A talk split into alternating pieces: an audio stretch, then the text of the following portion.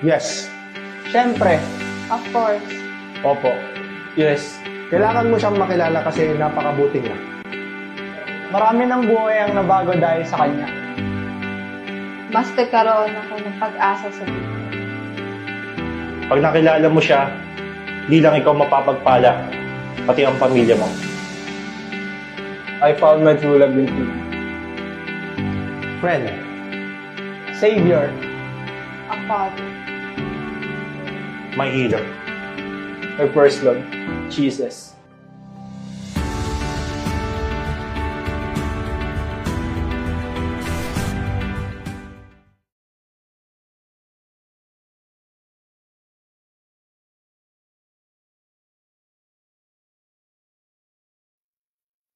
Hello, hello, mga solid Eskom natin, mga solid kapanalig, good evening sa inyo pong lahat, mga solid nating mga kasama ngayong gabi dito sa FB Live. Shout out po sa inyong lahat.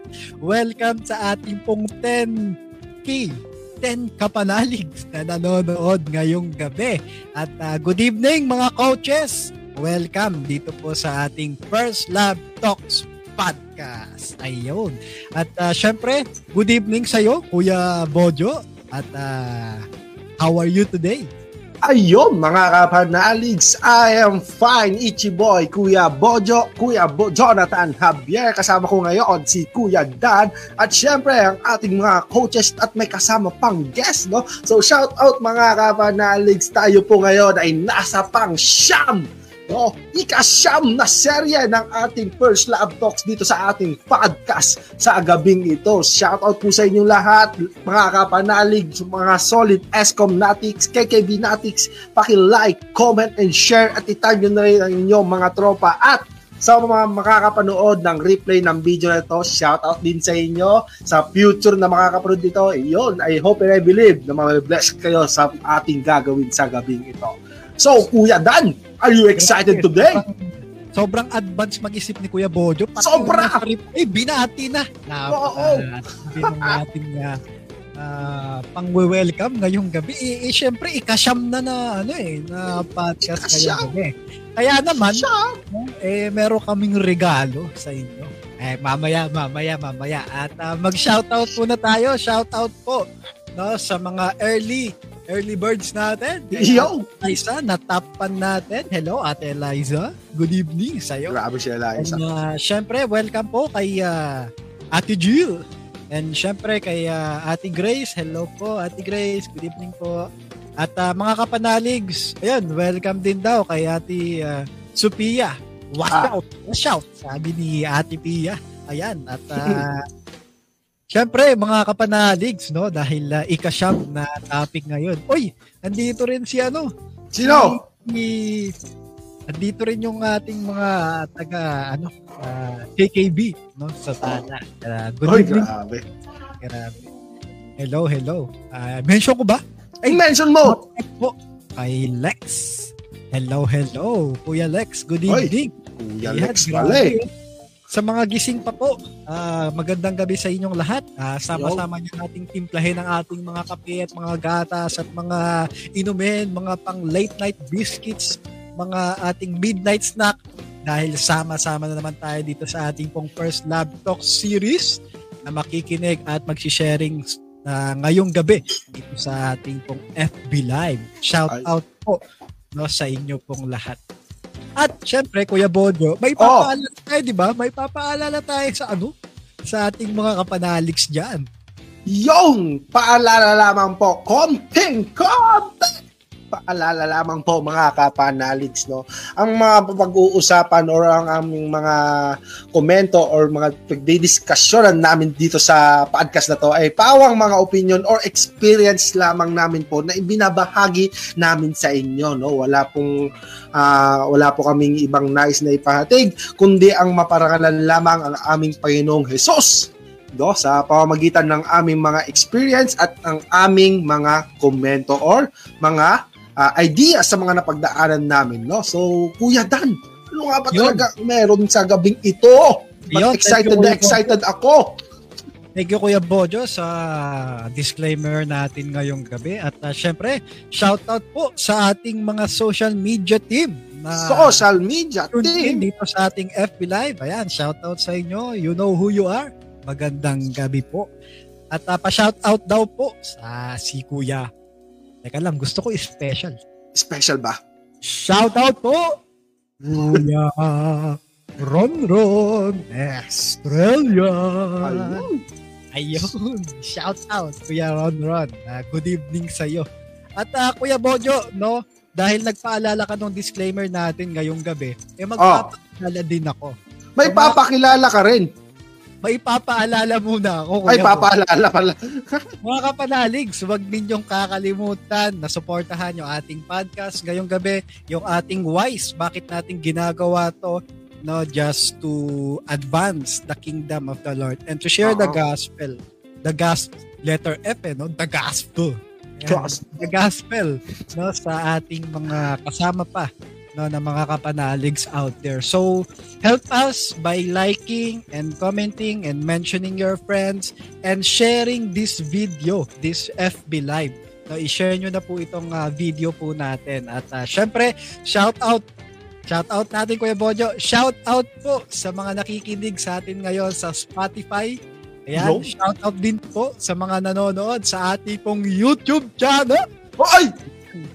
Nakasubscribe na ba kayo doon? Baka naman pwedeng pakipindutin yung subscribe button. Mga YouTube watchers, ayan, subscribe na po kayo dyan at i-like nyo po itong video na ito and pwede po rin kayong mag-comment dyan na pwede po kayong mag-suggest, no, ng mga pwedeng itopic ng First Love Talks, no? Malay nyo ay maitopic yung mga gusto ninyong marinig. At yan na. Simulan na ba? Let us all welcome yung ating pong mga coaches na ipapakilala ni Kuya Bojo ngayong gabi. Mayroon tayong apat na kasama dito, no, bukod sa amin ni Kuya Bojo, na mga coaches na mag-share sa atin how to be an overcomer. Ayan, mag-share sila ng kanila mga experiences at kagaya ng disclaimer ni Kuya Bojo, take only those things which are useful and profitable in your life at disregard those things which are not. Kaya naman, Kuya Bojo, sino ba yung mga coaches natin na kasama natin ngayong gabi? Yon, so ipapakilala natin ang ating mga nagagandahan at nagwagwapuhang mga coaches sa gabing ito. Ayun, no, lahat tayo ay mga ganda dahil maganda rin ang ating creator. O, ha? O, di ba? So let's start with Ate Crisha Maitoliosa. So ayun, no, hello Kuya Dan, good evening din Kuya Bojo. So ayun, ako si Ate Fish, nag-iwan ng kasabihang mag-aral ka para hindi ikaw ay mahuli. Ayun. So, yan. God bless po. Enjoy listening. Ayun. Grabe yung kasabihan na yun. Ganyan ko lang narinig sa dictionary yung yan. Malalim. Proverbs yung kasabihan niya. Oh, proverbs boy.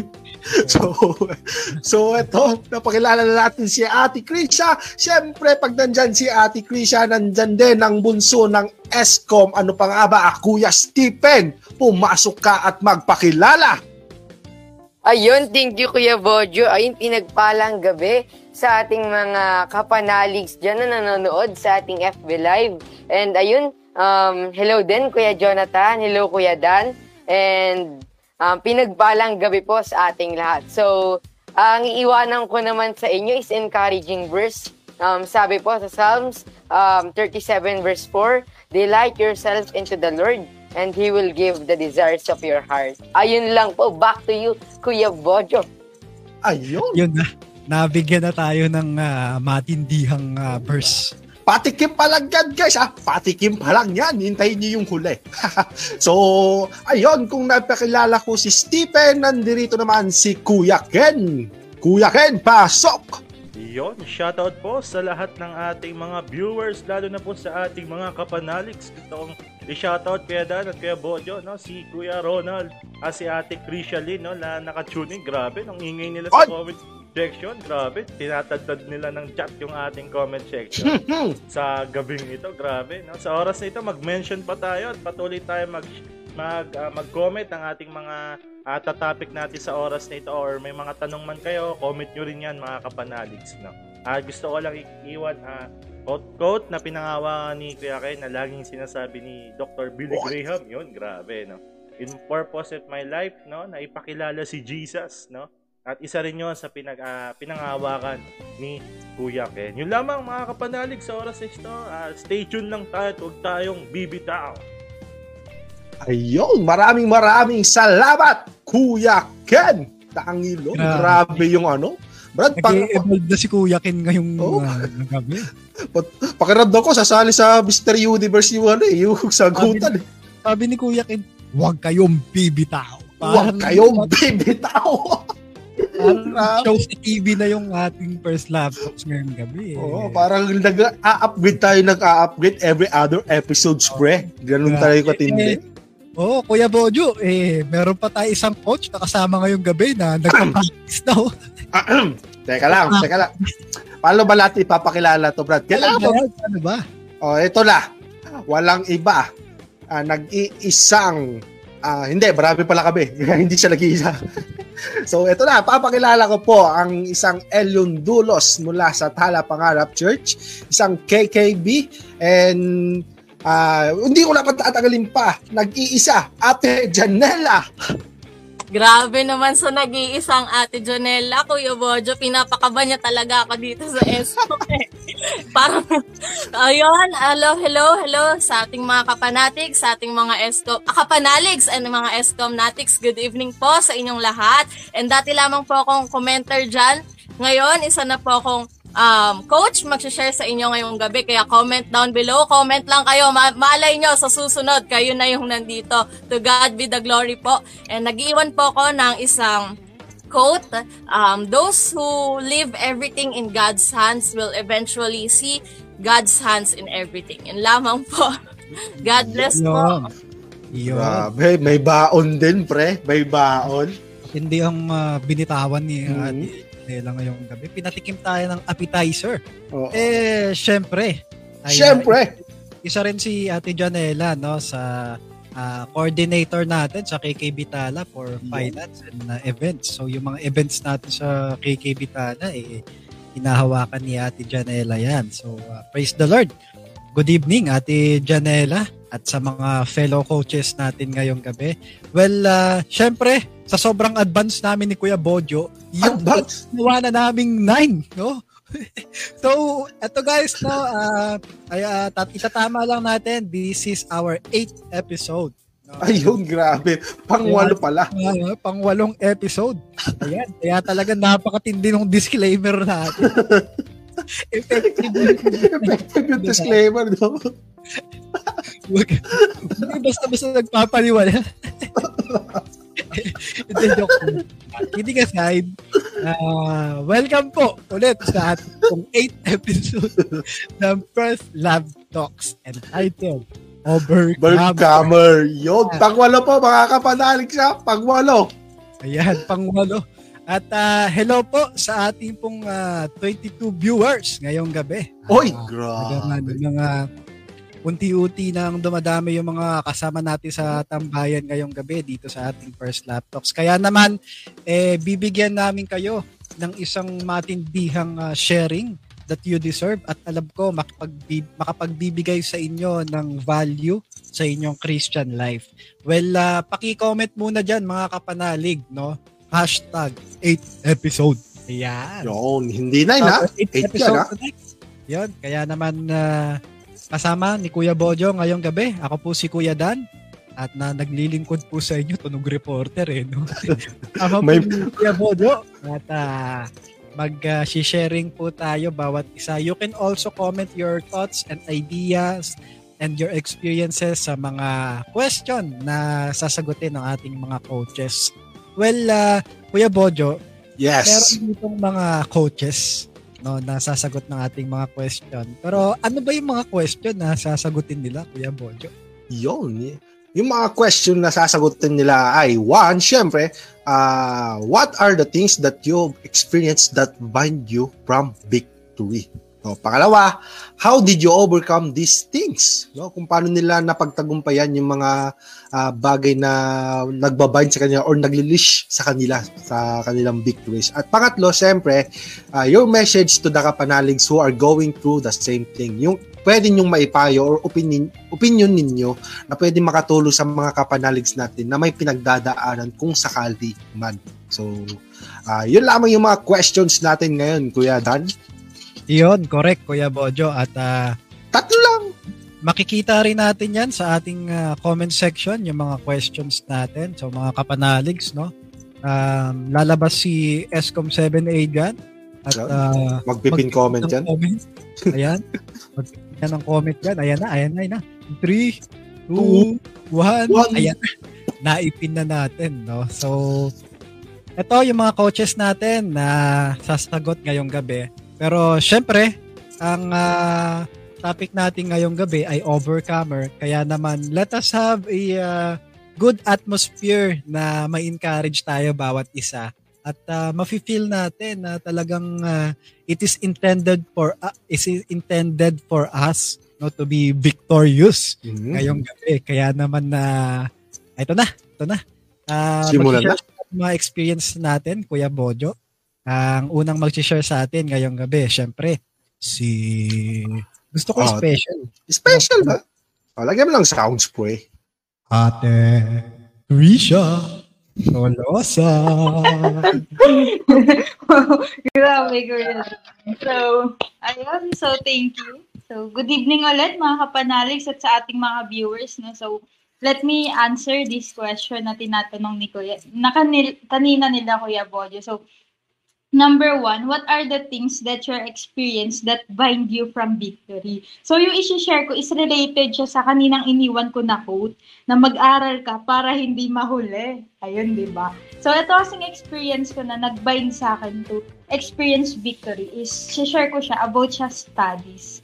So this is when I was senior high school, no? Yung senior high school ako, siguro I think grade 11. So, nung nag-start ako ng grade 11 with STEM na strand, yun. So, I was praying sa Lord na, Lord, I want to achieve something. Lord, I want to be success in this course, makagraduate, or may ma-achieve na something before ako makagraduate dito sa senior high school. And then, I was praying for that. And then, ginawa ko naman yung best ko. Nag-aral ako, nagpuyat ako sa mga assignments, sa mga projects, sa mga research reports, gano'n. But, ayun, kumbaga yung effort ko na yun is andun lahat. But, came to the point na meron akong subject na mathematics, no? So, which is calculus siya. So, shout out po sa mga mathematician natin dyan. So, ayun. So, ayun nga po, no? Mathematics. And then, I came to the point na nag-pray pa din ako sa Lord, no? And then, after the semester, after the first and second semester nga po ng grade 11 ko, no, dumating na yung result ng aking card. So, I check my grade. Is okay naman siya. Umangat naman yung mga grades ko. But meron isang grade na hindi ko nagustuhan. Meron lumabas na grades na mababa. Hindi siya fail, but mababa siya. So, ayun nga yung calculus, yun nga yung mathematics. And then, I get this disappointment, no? I get discouraged dahil hindi ko na-achieve yung with honor na ginogoal ko sa pag-review ko, sa pag-aaral ko. Dahil nga dun sa isang specific subject na yun. And then I get discouraged na sabi ko, Lord, ano ba yan? Sayang yung pagpupuyat ko, sayang lahat. Kasi may mababa akong grade, hindi ko na-achieve yung gantong general average para makapasok sa ganyan or ma-reach ko yung victory ko or success ko sa studies ko ngayong year. And then I get discouraged na, Lord, ayoko na. Hindi na magpupuyat, ayoko na magano. So, na-discourage akong ganun, no.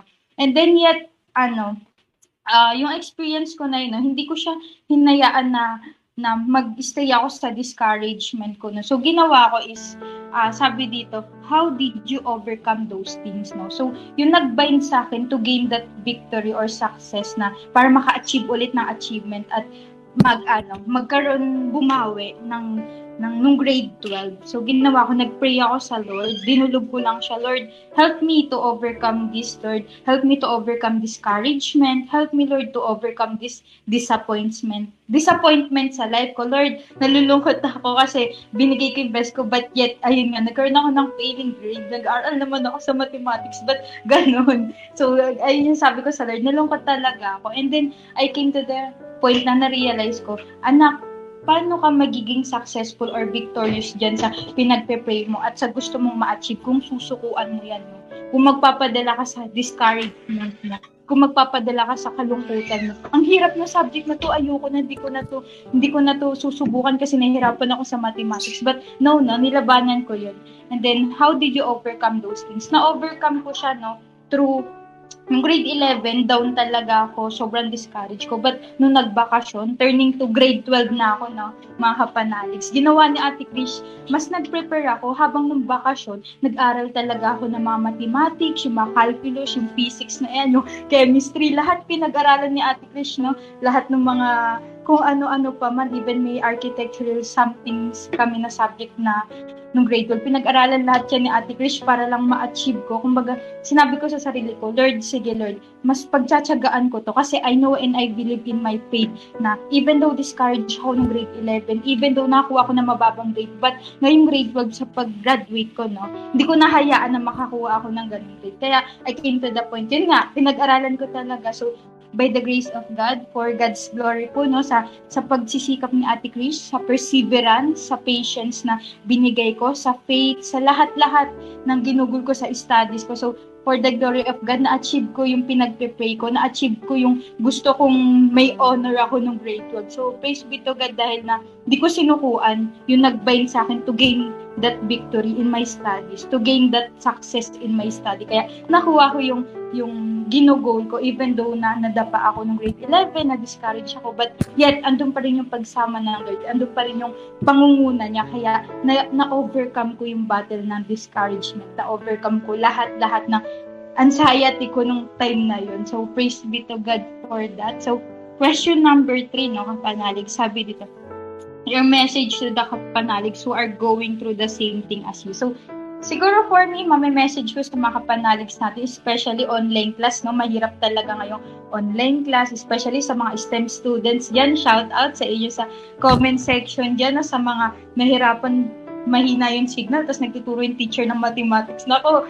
sakit sa ulo niyan. But yet, no guys, huwag kayong susuko, huwag kayong madi-discourage kung makakakuha kayo ng failing grades. Huwag kayong mawawalan ng pag-asa dahil tatandaan niyo, no, pag hindi kayo nag-give up diyan sa ginugo nyo or sa ini-aim nyo, hindi, kumbaga makukuha nyo siya, ma-overcome nyo yun, ma-overcome nyo yung mga bagay na yun, even though fail kayo doon, even na-discourage ka, even kung anumang negative na napunta sa iyo, ma-overcome mo through lalabanan mo siya, ipagpe-pray mo lang siya sa Lord, and then sisikapin mo na ma-reach out yung victorious or yung success dun sa ini-aim mong goal or sa specific situation mo. So, ayun, na-overcome na Ate Chris yung discouragement, na-overcome ni Ate Chris yung anxiety, and na-overcome ko din yung parang laziness ko dahil dun nga sa na-experience ko. So, yun lang, huwag kayo susuko, no, kapanaligs, dahil pag di kayo sumuko, makukuha nyo yung achievement or success. Especially, andyan ang Lord, no? Sabi sa Psalms 20 verse 4,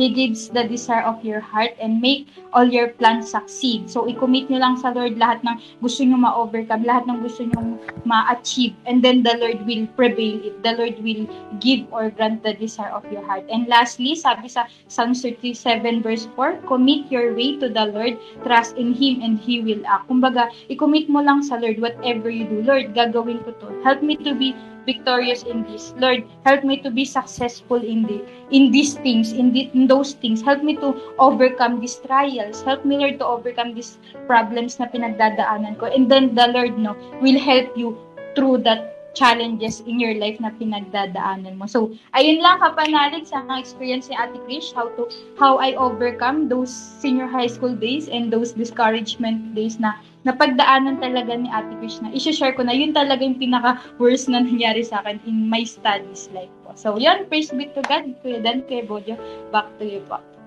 Well, napakalaking challenge talaga yung studies. Kasi, sabi nga sa isang Sabi doon sa isang speaker, pag most one-fourth or one-half ng ating buhay is nakagugol dun sa sa preparation, sa pag-aaral.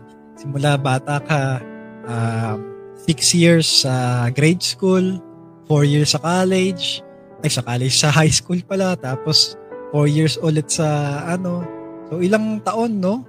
Ilang taon na preparation and maraming mga struggles na pinagdaanan. Pero one thing na natutunan ko kay Ate Crisha, that still na yung kanyang pananampalataya ay hindi nagbago. She still believed that she is an overcomer. Tama ba, Kuya Bojo? Correct. Iyon, grabe. Ang ingay ni Kuya Bojo. Kuya Bojo, nabibingi ako. Grabe. Iyon, grabe. Classic Kuya Bojo. Lagi nakakalimutan yung mic. Grabe naman yan, no? So, ayun nga, no? Tama naman yung sinabi ni Kuya Dan. At tamang-tama rin naman yung sinabi ni Ate Crisha. At ang thoughts ko lamang doon, no? Sa, napakahirap mag-aral, no? Walang madali sa pag-aaral, no? Lahat nahihirapan, lahat nai-stress, lahat.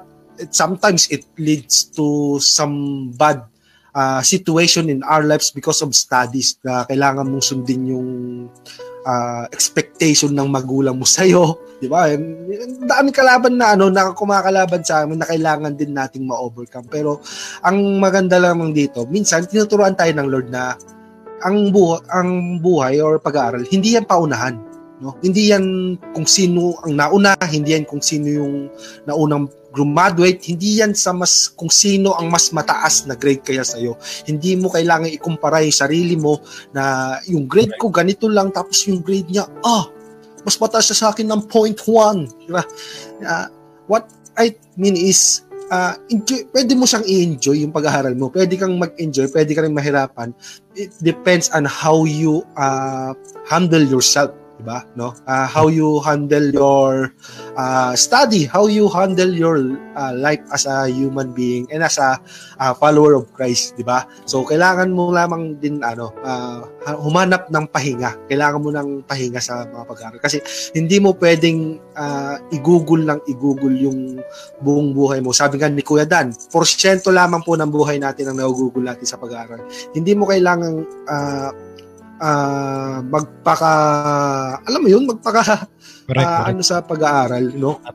Hindi mo kailangang mabaliw sa pag-aaral, hindi mo kailangang ma-stress sa pag-aaral, hindi kailangang masira yung buhay mo sa pag-aaral, no? Kailangan mo humanap ng pambalanse sa pag-aaral mo, and that time you will overcome your insecurities, your sadness about your grades or anything else, di ba? So, yun. Saan nagets yung sinabi ni Kuya Bojo? Matindi yung pinakawala mo agad, Kuya Bojo Marami at mga naka-reserve kay Kuya Bojo ngayon. Teka lang, medyo yung nakalista, medyo Ito yung mga panaligs, balanced life is a happy life. Balanced life is a happy life. So comment down below, comment down on the side. Ayan. Nasa gilid pala. Side, hindi below, side, Brad, side. Comment down on the side. Sideway. At comment down below sa YouTube. Ayan, hashtag or balanced life, happy life. Yun. Siyempre, napakinggan natin yung buhay ng isang estudyante. Meron pa dito, isa. Oo. Kuya naman, di ba? Meron naman tayo isang kuya na mag-share sa atin ngayong gabi ng kanyang experience, no, bago tayo dumako sa pasurpresa namin dahil night episode na. Ayan, dahil napa-off-cam siya, tatawagin na natin siya. Welcome po. Hi, Kuya Stephen. Palakpakan. Ayun, grabe. Parang nasa kuya ba tayo, Kuya Dan? Ayun, so, pinagpalang gabi po, no, sa ating lahat. And welcome po mga kapanaligs sa ating 8th episode, 8th series ng ating First Love Talk podcast. Ayun. So, ang topic natin ngayon, di ba, is about overcomer. So, sagutin ko na yung unang tanong. So, Kuya Stephen, what are the things that you've experienced that bind you from victory? So, ayun, medyo relate to kay Ate Crisha, no? So, sa akin din is discouragement, no? Back to, I'm grade 5 yun. Nung grade 5 ako, tawag dito, math din yung problema ko. Ayun, math. Ayun. Hirap din ako sa math nun dati. Siyempre, lahat naman tayo. In a way, I believe nun na hindi lang ako yung nag-struggle sa math. Ayun. So, yung mga panahon na yun, tawag dito, kala ko, ang galing ko magsagot ng math kasi nakapagsagot ako sa board kahit minsan nanginginig yung tuhod ko. Ayun, kala ko okay, no? Ginawa ko naman lahat. Matataas yung test ko. Yung iba, average lang, ganun. So, ayun. Naging okay naman lahat. And then, after nung fourth quarter, bigayan na ng card. Is ang expectation ko, 85, 86 yung grade ko sa math. Kasi kala ko okay, kala ko ayos na, no? Pero, pagkakita ko ng card, umiyak mama ko. Ang grade ko, 79. Grabe, so ayun. So, kaya naiyak mama ko nun. Kasi, kumbaga, ako kasi yung yung connection sa family ko, tsaka sa father ko. Kumbaga, connection sa mami ko, tsaka sa father ko. So, back nung grade 5, hanggang ngayon naman, is kapag okay yung grades ko, walang line of 7, is continuous yung pagpapadala ng papa ko. Ayun. So, magiging open po ako. Kumbaga, pag okay yung grades ko, is magpapadala yung papa ko. Ayun niya, naiyak kami na ni mami kasi, ayun niya, 79 yung grade. So, sabi namin dun sa teacher ko sa math, sabi ni mami, "Sir, pwede po, sir, dagdagan nyo lang po na 1 point yung grade ng anak ko para, maging okay po sa connection nila ng papa niya.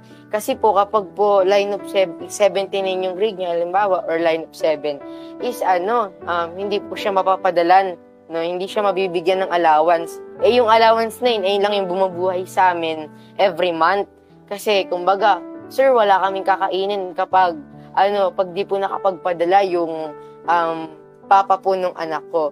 And then, ayun, nagpray, kumbaga nagpipray din yung mama ko, nagpipray din ako, "Lord, Lord, di po yun yung pipuso na teacher ko, nabaguhin niya yung grade, dagdagan niya na 1 point. And then, ayun, praise be to God, no? Kasi, dinagdagan niya ng 1 point yung grade ko. So, hindi, okay na kami ni mami, grabe iyak namin nun sa teacher namin. So, yung mga time na yun, no? Kasi sabi nung teacher namin, hindi daw talaga pwede. So, ayun, na-discourage ako. Tapos, yung mga time yun, nandun ako sa labas ng room ng teacher ko. Iniisip ko, wala, kasalanan ko to kung ba't hindi kami makakain.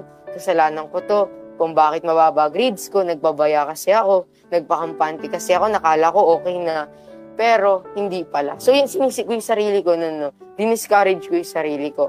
Pero, alam niyo, siguro, nakita ni Lord, sabi ko, itong anak ko, kailangan pang marami pa itong matutunan. So, ayun, nagpipray kami nun, kami ni mami, na habang kinakusap niya yung teacher, syempre, sabi nun na mami na, "Anak, pinagpipray ko nun na sana, na baguhin ng teacher." Yan yun. So, ayun, praise be to God. Kasi, alam nyo, hindi ako nalugmok dun sa discouragement, no? Kumbaga, kapag pinagkatiwala mo talaga kay Lord, sasamahan ka niya.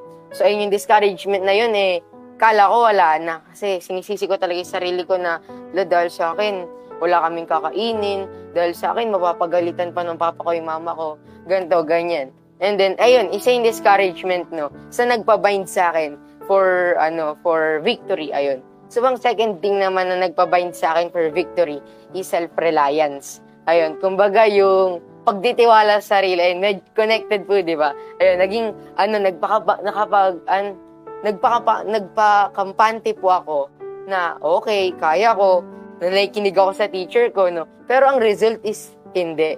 So, bukod sa studies na kumbaga umasa ako sa sarili kong kakayanan, sa, spiritual life ko rin.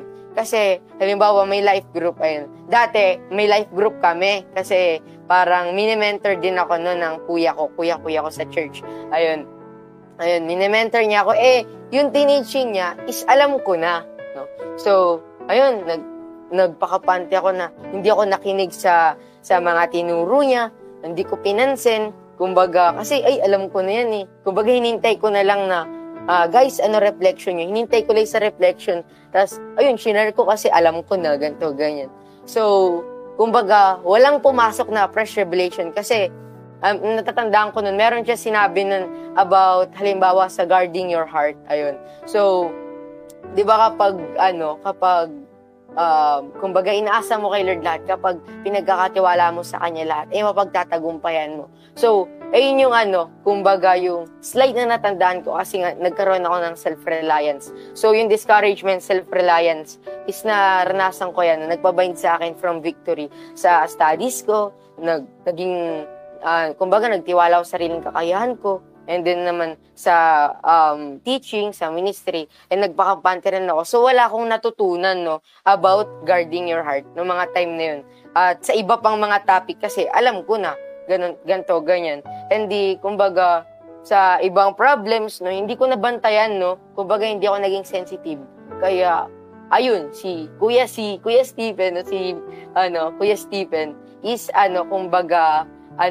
naging malungkot, ganito, ganyan.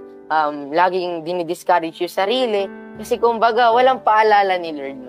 So, ayun yung mga bagay na tinuro ni Lord, So, So, one day is, may teaching. Ayan. So, di ko alam kung bakit, Parang, bigla ako nakinig. Sabi ko, kahit alam ko na. So, naalala ko nun yung tinuro ng pastor namin sa church, pastor sa Basicam, na kapag galimbawang may teaching, kalimutan mo lahat ng natutunan mo, para may pumasok sa yung fresh revelation, para maintindihan mo yung tinuturo sa iyo. So, ayun, So, yung second question is, yung second question is, how did you overcome those things? Because of the help of the Lord, So, sa tulong ni Lord ay overcome ko yung mga discouragement, yung self-reliance. Kumbaga, natuto akong makinig, natuto akong magpakumbaba, na although alam ko na, is kailangan makinig pa rin, para matutunan, para mapaalalahanan sa mga bagay-bagay na nangyayari, Kaya, ayun, simula ng mga bagay na yun, is, kumbaga, pinaalalahanan ako ni Lord, na anak, ngayon, simula ngayon ay, wag manangan sa sarili mong kakayahan, laging maging mapagpakumbaba, para may matututunan ka, hindi lang sa akin, kundi sa ibang tao. So, ayun yung pinagpapasalamat ko kay Lord, Kasi, sinamahan niya ako sa lahat ng pagsubok, sa lahat ng struggles na pinagdaanan ko. So, ang third question natin is, how your message to the kapanaligs who are going through the same thing as you. Yun. So, sa mga kapanaligs ko po dyan, na same din ang naranasan at kagaya ng akin, wag tayong magtiwala sa sarili nating kakayahan kasi kumbaga wala tayong magagawa, apart from the Lord we can do nothing. So always na mag-seek sa Lord, always na makinig hindi lang sa magulang, kundi pati sa mga nagtuturo sa atin about life lesson, about studies, So lagi tayong makinig. And halimbawang dumating kayo sa point na dinidiscourage nyo yung sarili nyo o may nagdi-discourage sa inyo. So, yun, ipag-pray nyo. I-rebuke nyo na, ay, babawi ako next time, kaya ko to. Huwag nyo hayaan yung sarili nyo na malugmok dyan sa mga bagay na yan, Kasi, andyan lagi si Lord, Para samantay mapagtagumpayan natin yung mga pagsubok na yan. Yung discouragement, yung self-reliance, Always, na mag-seek tayo kay Lord or humingi tayo ng tulong sa ibang tao kasi hindi natin kayang tayo lang, di ba? No man is an island. So, hindi tayo nag-iisa, may kasama tayo, And then, sabi rin sa Proverbs 3, verse 5 to 6, trust in the Lord with all your heart and lean not on your own understanding. In all your ways, submit to Him and He will make your path straight. So, yun, di ba? Grabe. Diba? Ipagkatiwala natin kay Lord yung lahat, At ng buong puso, Kasi hindi niya tayo hayaan dun eh. Sasama niya tayo na mapagtagumpayan yung bagay na yun. Kasi hindi niya pinahintulutan yung pagsubok, hindi niya pinahintulutan yung discouragement, hindi niya pinahintulutan yung mga bagay na yan, no? Para malugmok tayo, para manghina tayo. Kundi pinahintulutan niya ng Diyos para matuto tayo, no? Life lesson, no? Para may matutunan tayo, para mapagtagumpayan natin yung mas malaki pang mga pagsubok na dadating sa ating buhay. At saka, lean not on your own understanding, no?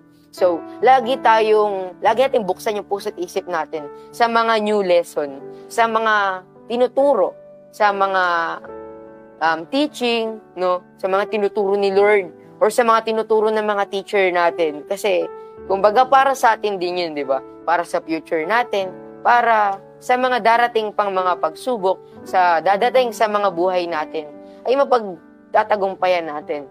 So, have always a Christ confidence at wag self-reliance.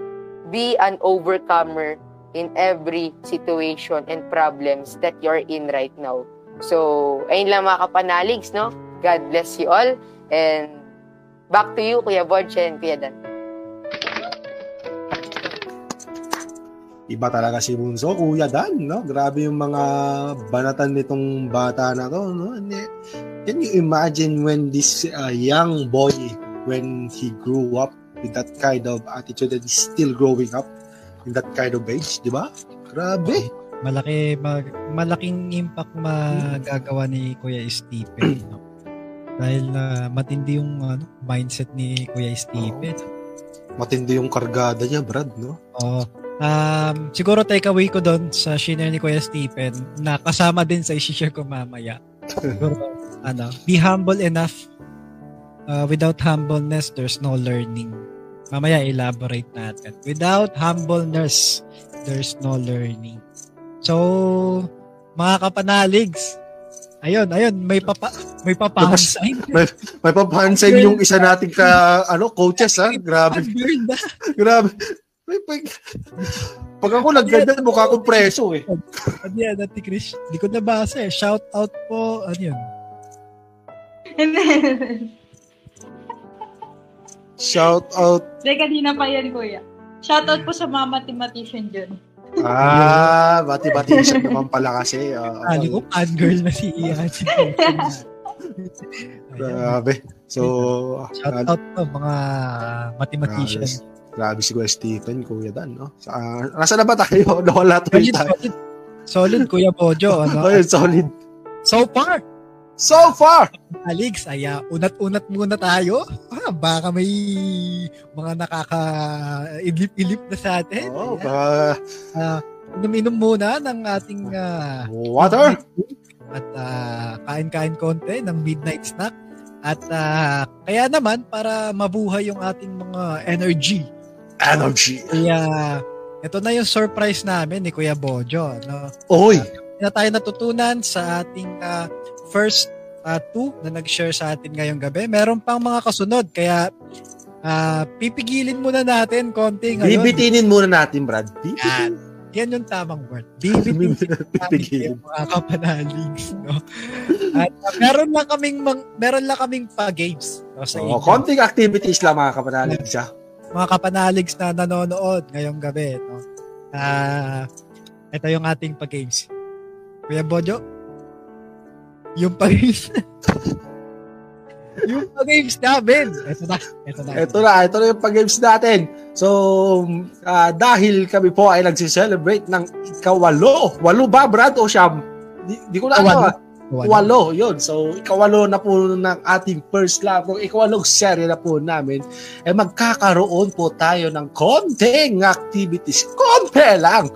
So, sa mga laging nakakasubaybay sa atin dyan or sa mga faithful podcast natics natin dyan na sinamahan kami from the start, now we here. Oy, grabe, parang kanta yun, ah. Ito po yung activities natin, no?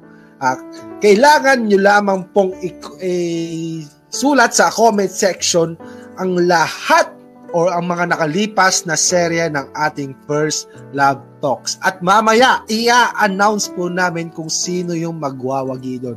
Simple lamang po ang mechanics. Kailangan nakapalo ka sa aming Facebook channel. Facebook channel. O yan, Facebook page. At i-comment ninyo, orderly ba, Brad? Orderly?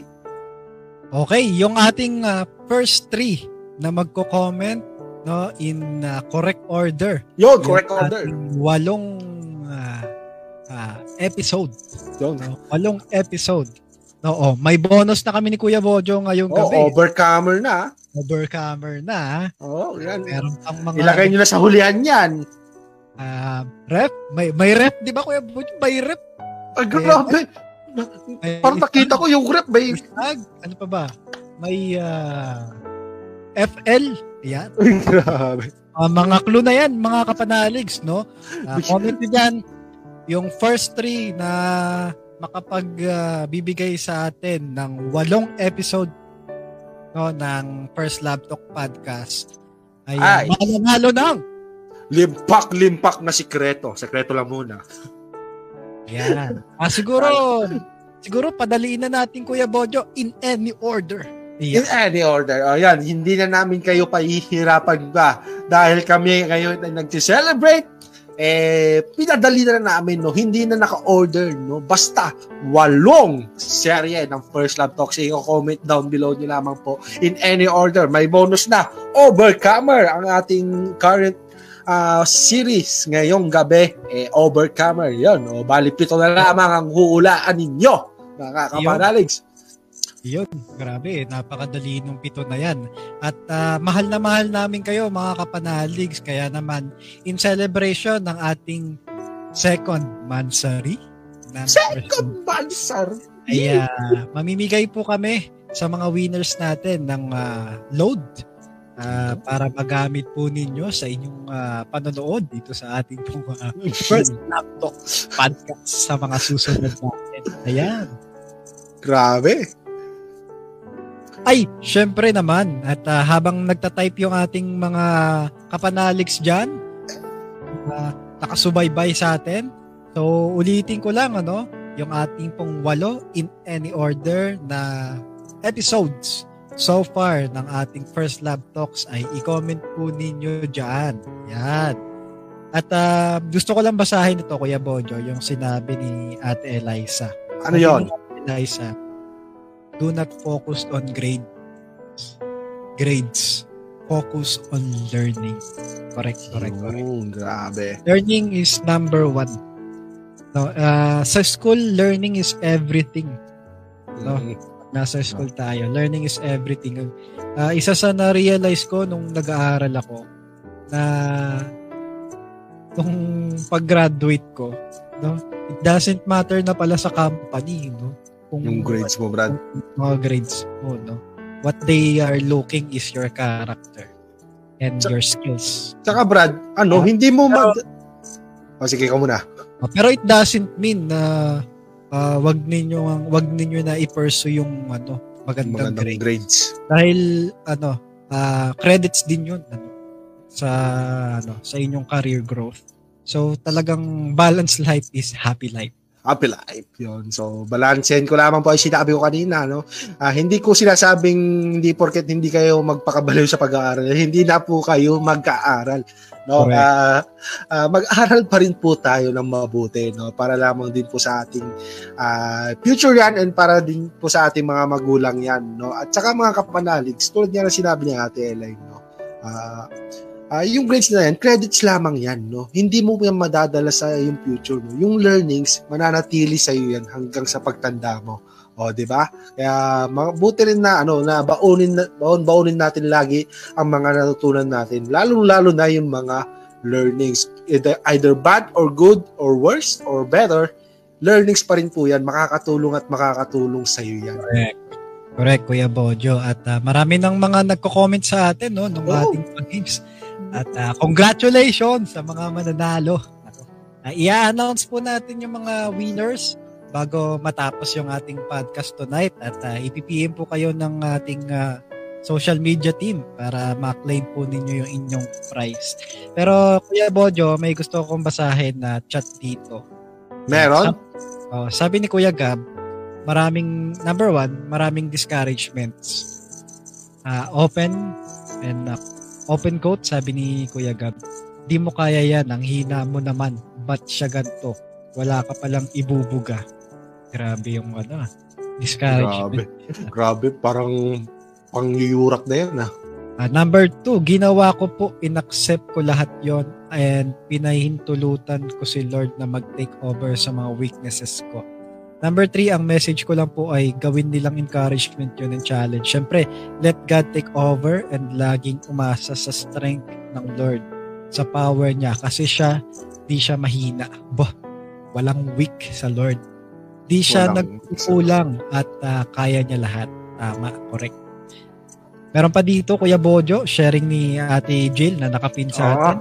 Nakapin pa yan.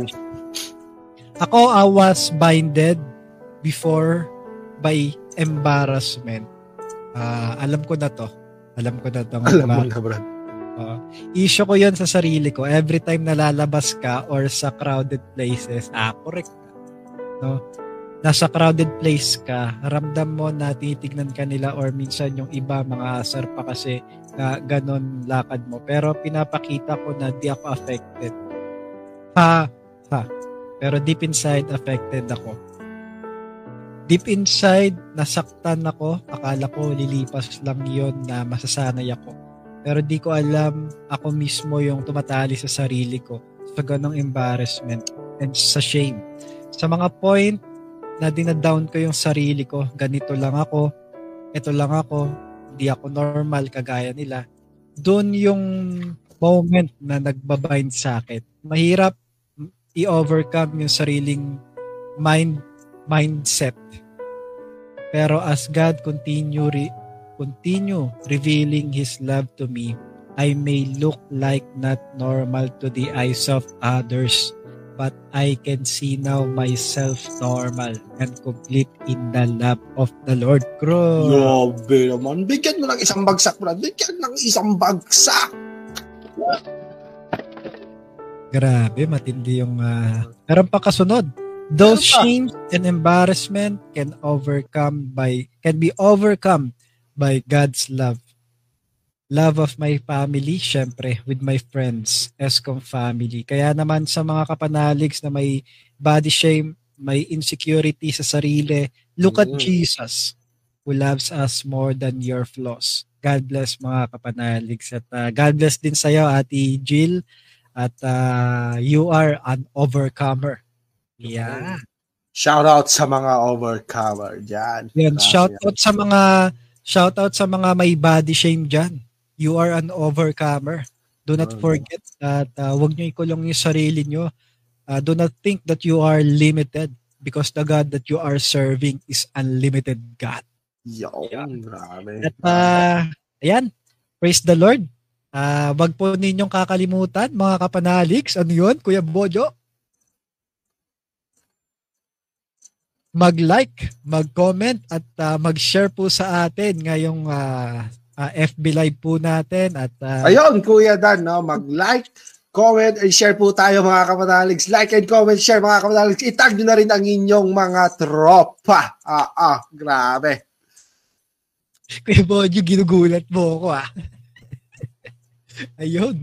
At praise the Lord. Akala ko, nakapost lang si Kuya Bodyo. Nag-lag pala. At, yun, bakit Kuya Dan? Ayun. So medyo problema lang kay Kuya Bojo mga kapanaligs. Anyway, tuloy tayo. Meron pa tayong dalawa na magsishare sa atin ngayong gabi. Kaya naman, wag na nating patagalin. Let us consume the learnings and the life lesson that we can learn into this men and women ng Panginoon. Kaya welcome po natin siguro si Kuya muna. Ayan. Si Kuya. Yan, kuya talaga to, Brad, eh. Welcome po, Kuya Ken. Iyon, grabe. Glory to God. Grabe, may topics pag ganun, Kuya. Grabe naman, no. May pauwak pa. Grabe. Pero, glory to God, no. Kanina, hindi ako mapakali kasi, nangingiti ako sa sarili ko. Kasi, dami kong na-overcome. Sabi ko, pinipili ko eh. Kumbaga, may libro ko sa aking isipan, sa aking puso. Lord, ano po ba i-share ko? Ang dami ko po kasi gustong i-share sa kanila na na-overcome ko simula nung first Christian journey ko hanggang ngayon. Siguro, ano na lang, yung pinakamabigat. Yan. Pinakamabigat na binitawan ko at na-overcome ko. Siguro mga tatlo yon at pagsasamahin ko kung paano ko na-overcome. Sige, sa oras na ito, hindi na tayo masyado magpapatagal. Baka humaba tayo bigla, Kuya Ronald, no? Ay, Kuya Ronald tuloy. Kuya Bojo, saka Kuya Dan, no? Sa oras na ito. At sa oras na ito, basahin po natin yung first na ating tanong. Sabi dito, what are the things that you are experienced that bind you in our victory? Sa akin, yung unang experience ko, no, siguro unang mabigat na pinagdaanan ko, na pagsubok sa akin, na ma-overcome ko, siguro yung unang dapat na matanggal sa akin, yung bago ako makakilala sa Lord. Kasi bago ako makakapanaligs, bago ako nakakilala sa Lord, meron po akong isang bagay na ginagawa. No? Ano ba yun, Kuya, no? Kuya Ken, ano ba yung mga bagay na ginagawa mo? Dati pong gamer, no, si Kuya Ken, no, isa po akong, kumbaga, kung di ako nakakilala sa Lord, full-time gamer po ako ngayon. No, full-time gamer, siguro hanggang ngayon naglalaro pa rin ako. At nag-waste ako ng time para magpalakas, no, doon sa aking pinapalakas kong laro.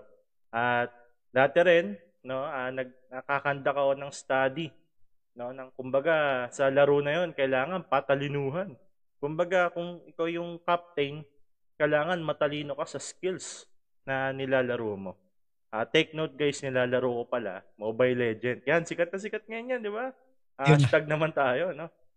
Na sino yung mga naglalaro ng Mobile Legend yan. Siyempre, sa Mobile Legend, di ka lang pwede laro ng laro. Yan. Kailangan may statistic, kailangan may mindset ka, kailangan may wisdom ka sa mga nilalaro mo. Kailangan sukat mo yung ano, lahat ng mga bagay, no? Sa paglalaro nun, kailangan skillful ka, kailangan mabilis ka mag-isip. Ganun ako naglalaro. Then, that time, nung oras na yun, Patch to Resort, nakakilala ko sa Lord.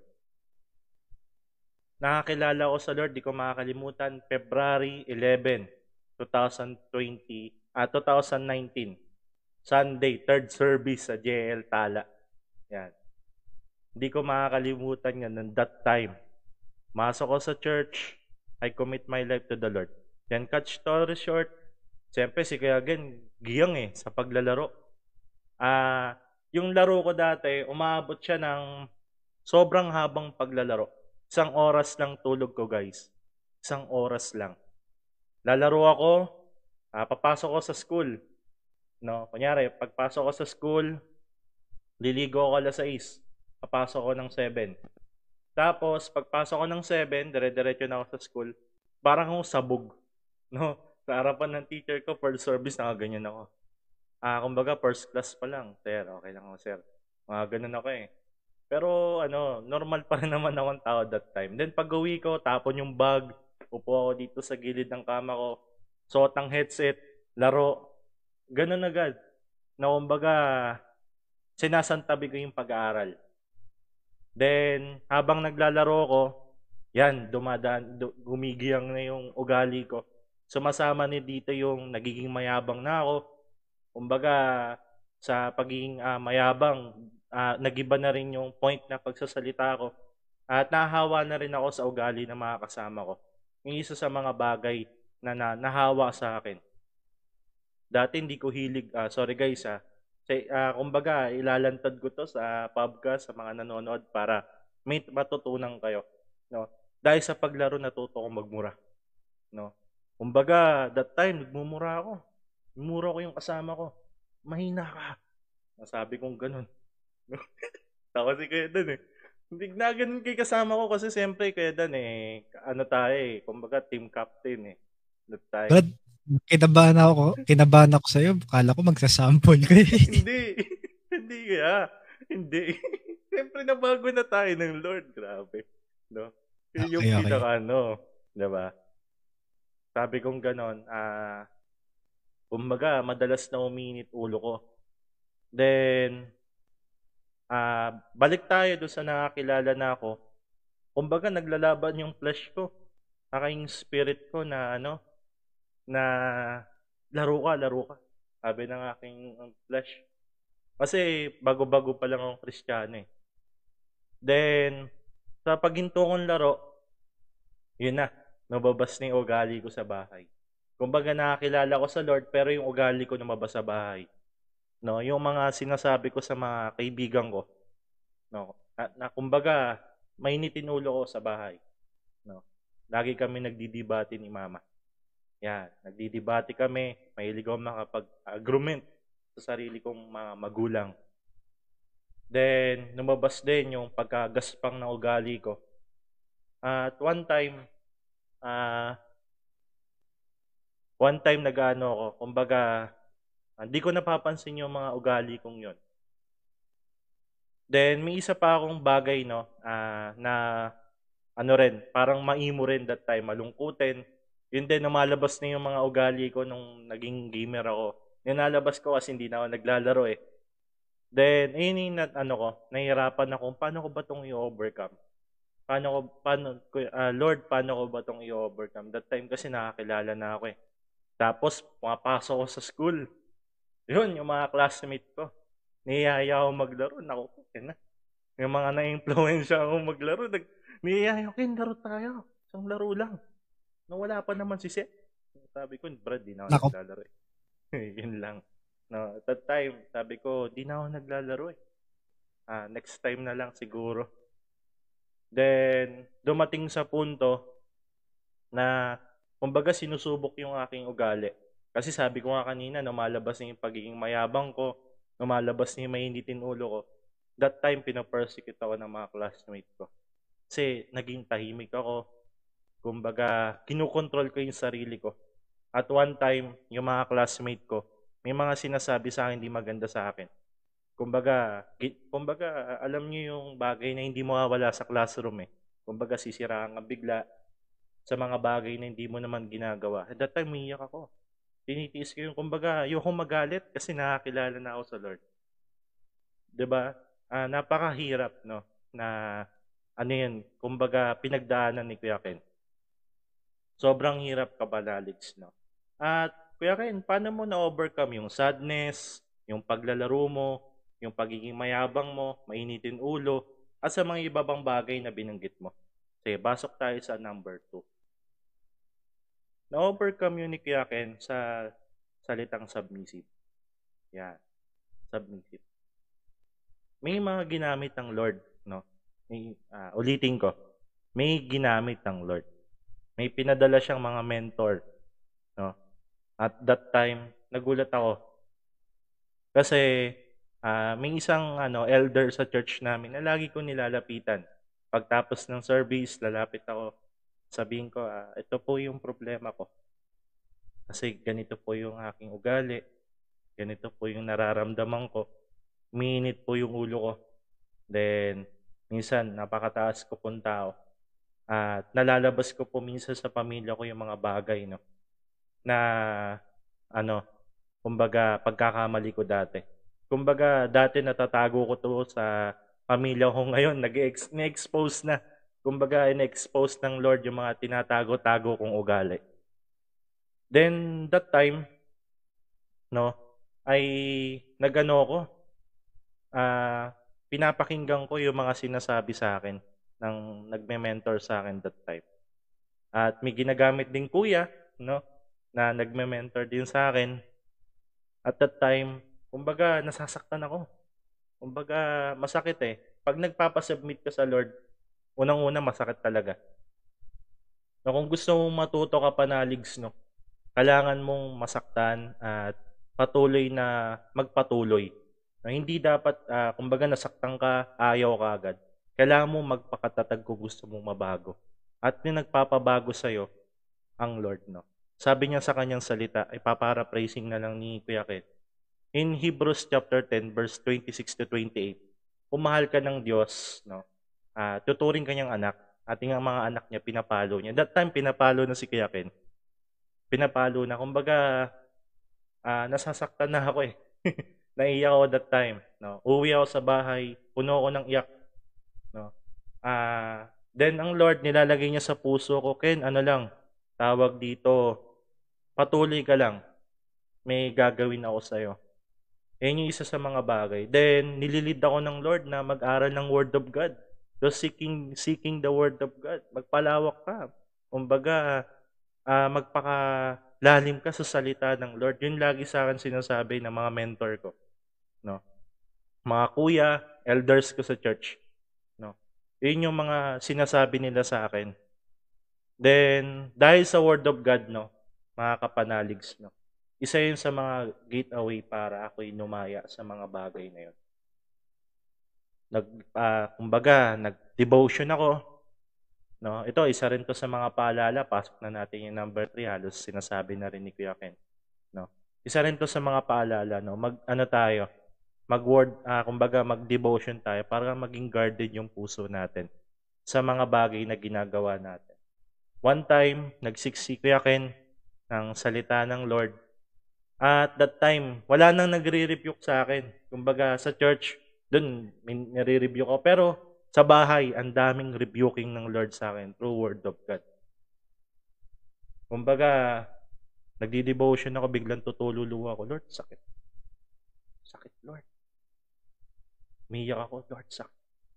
Sabi ni Tatay Jonas sa turo niya sa preaching, akin to, Lord, sakit. Tatanggapin ko. That time, tinanggap ko. Habang nahuhubog ako ng Lord, laging pinapaalala sa akin ng Lord na huwag kang susuko. No? Patuloy ka lang lagi. Then, habang nag-aaral ako ng Word of God, ang dami na nga nire-reveal ng Lord sa akin. Habang in-apply ko na. Habang ina-apply ko, siyempre, hindi pa naman tayo kapanaligs, no, na ganun, kumbaga, magiging perfect agad-agad. Siyempre, may process. Siyempre, may mga failures ka. Pero napakabait talaga ng Lord kapanalig siya. Bakit? Kasi may ginagamit siyang kuya. Ken, ito yung mga bagay na misrelection mo. Ito yung mga dapat mo pang baguhin. Ina-apply ko agad yon within the time. No? Magpe-pray ako sa Lord. Lord, sorry po. Naging magaspang po yung ugali ko sa iyong harapan. Naging magaspang po ito at inaamin ko po. Iluluda ko sa Lord, magpapatira pa ako. Iiyak ako sa harapan niya. Tapos within that time, no, i-apply ko agad. Naiiyak si Kuya Ken kasi naalala ko yung mga pagtatama ng Lord sa akin. No? Kasi napakasaya na natatama ka lagi ng Lord kasi mahal ka niya. Yan yung pinakamagandang bagay. No? Na gusto kong sabihin sa mga kapanaligs natin na tama ba na ma-review ako? Tama ba na tanggapin ko to? Tama po, natanggapin niyo lahat ng iyon. Kasi pag na tayo na gusto tayo mabago ng Lord, may purpose siya sa atin. Hindi niya tayo dadalhin sa lugar na 'yon.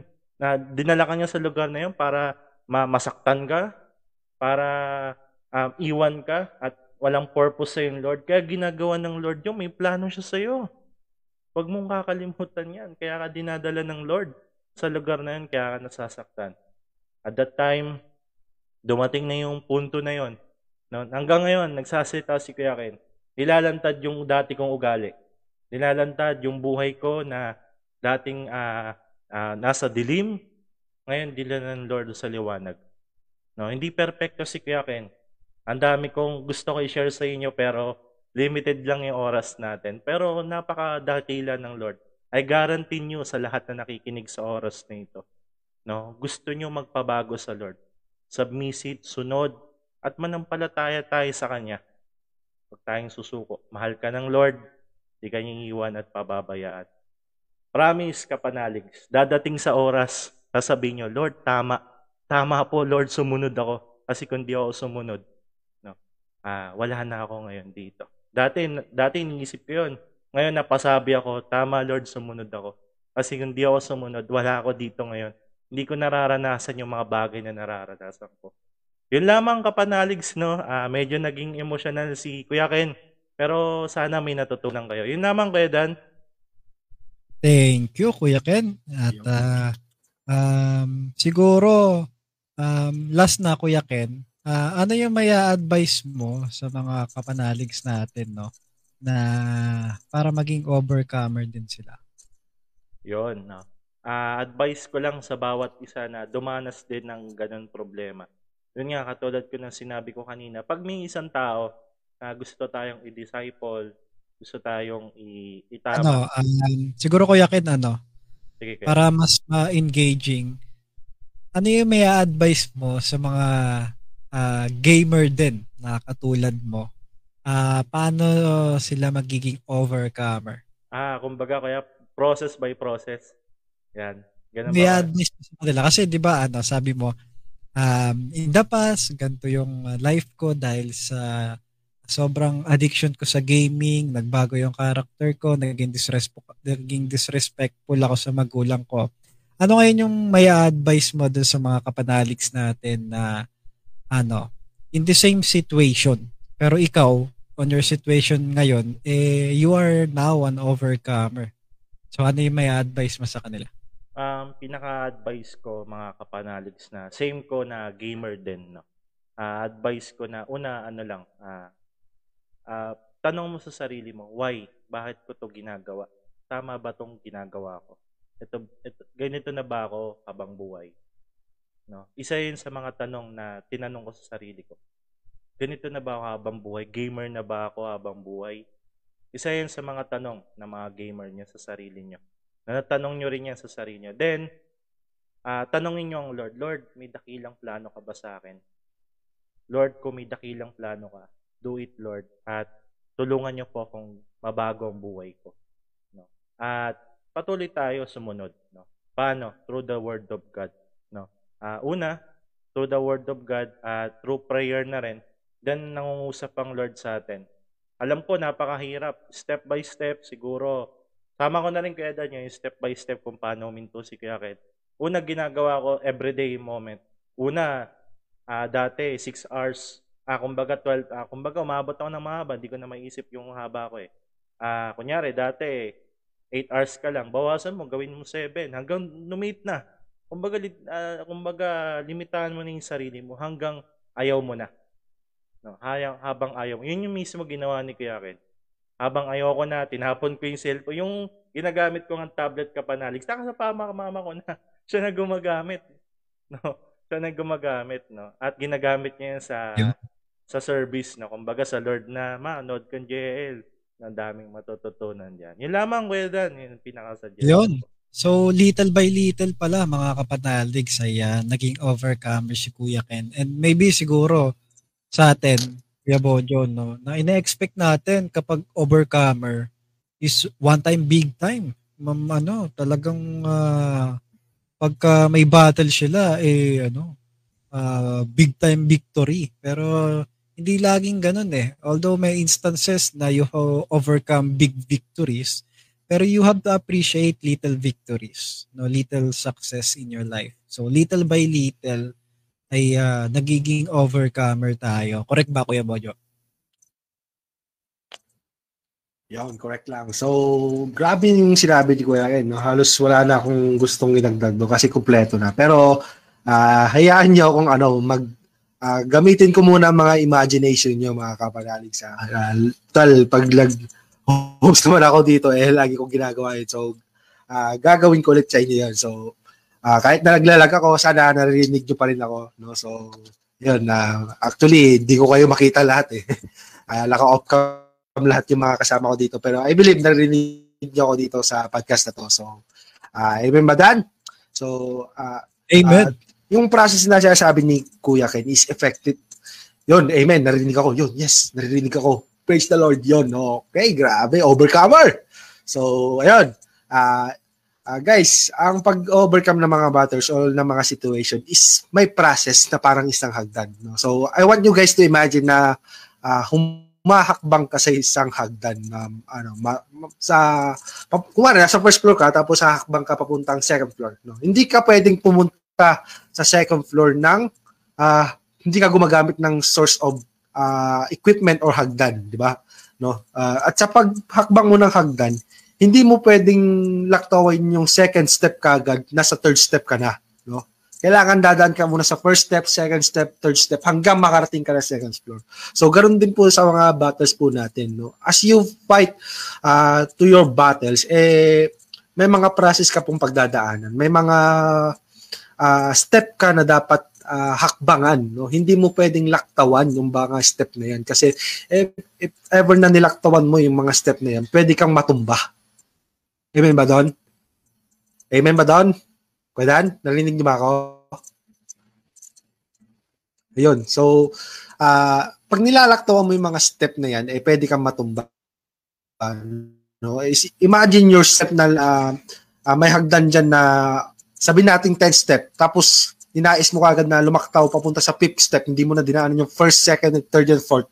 Eh, napakadelikado po. Napakadelikado po ng paghakbang na yung gagawin. No? So, ang isa sa mga key takeaway ko pa mga kapanaligs is bago ka maging overcomers, madami ka muna pagdadaan ng defeat, no? Kung gusto mong ma-overcome yung isang bagay, no? Hindi yung unang subok mo kaagad, eh victory na! Yeah! No. That's the reason why there's so many people have failed because first try pa lang nila, eh nabigo na sila. Hindi na sila tumutuloy. No? So, kailangan po nating magtiwala sa process. Trust the process because every time you skip a process, it's become a vain, di ba? Nagiging vain lahat ng effort mo. Kasi nilalaktawan mo eh, nagmamadali ka. Hindi mo kailangan magmadali kung gusto mong maging isang overcomer. You need to trust the process. Right. Every defeat is important, is essential. Every step is one way closer to the victory of being overcomer. So, yun lamang mga kapanaligs. I hope nagets nyo ako kahit na yun. So, yun lamang mga kapanaligs. And also, Kuya Bojo, no, a one step forward is itself a victory. Kapag nakapag one step forward ka, victory agad yun eh. Little victories. Yan. At matindi ang illustration ng mga pinakawalan ni Kuya Bojo. Talagang handa na handa. Ayan naman, syempre, ay time check tayo. It's 11:16, mga kapanaligs. At magandang gabi sa inyong lahat ulit.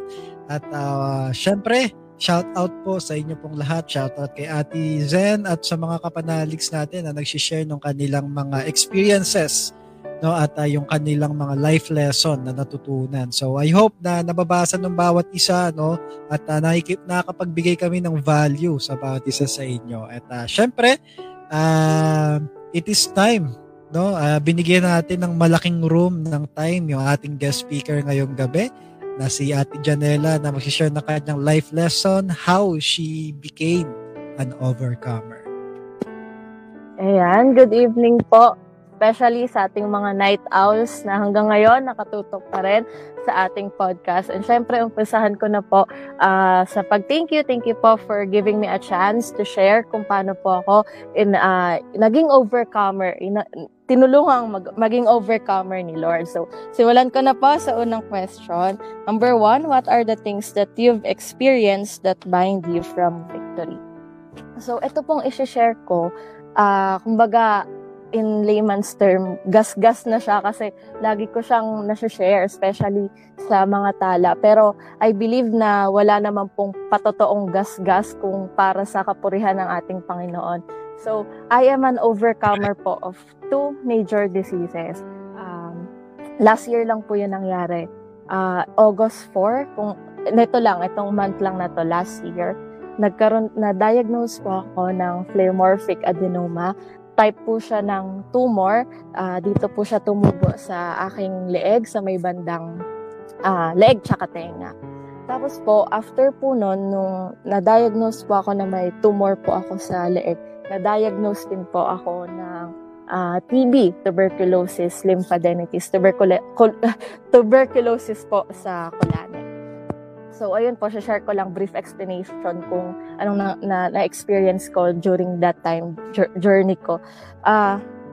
Yung 4 na bukol, 4 po kasi yung bukol na nakuha sa dito ko, sa bandang part ng leeg ko. Lahat po yun, praise God, benign naman po. Pero, naalala ko, sobrang naalala ko tong specific moment na to. Kinausap po ako ng doctors ko. Hindi ko po ito nakikwento kay mama. So baka pag napanood nila mama, magugulat sila.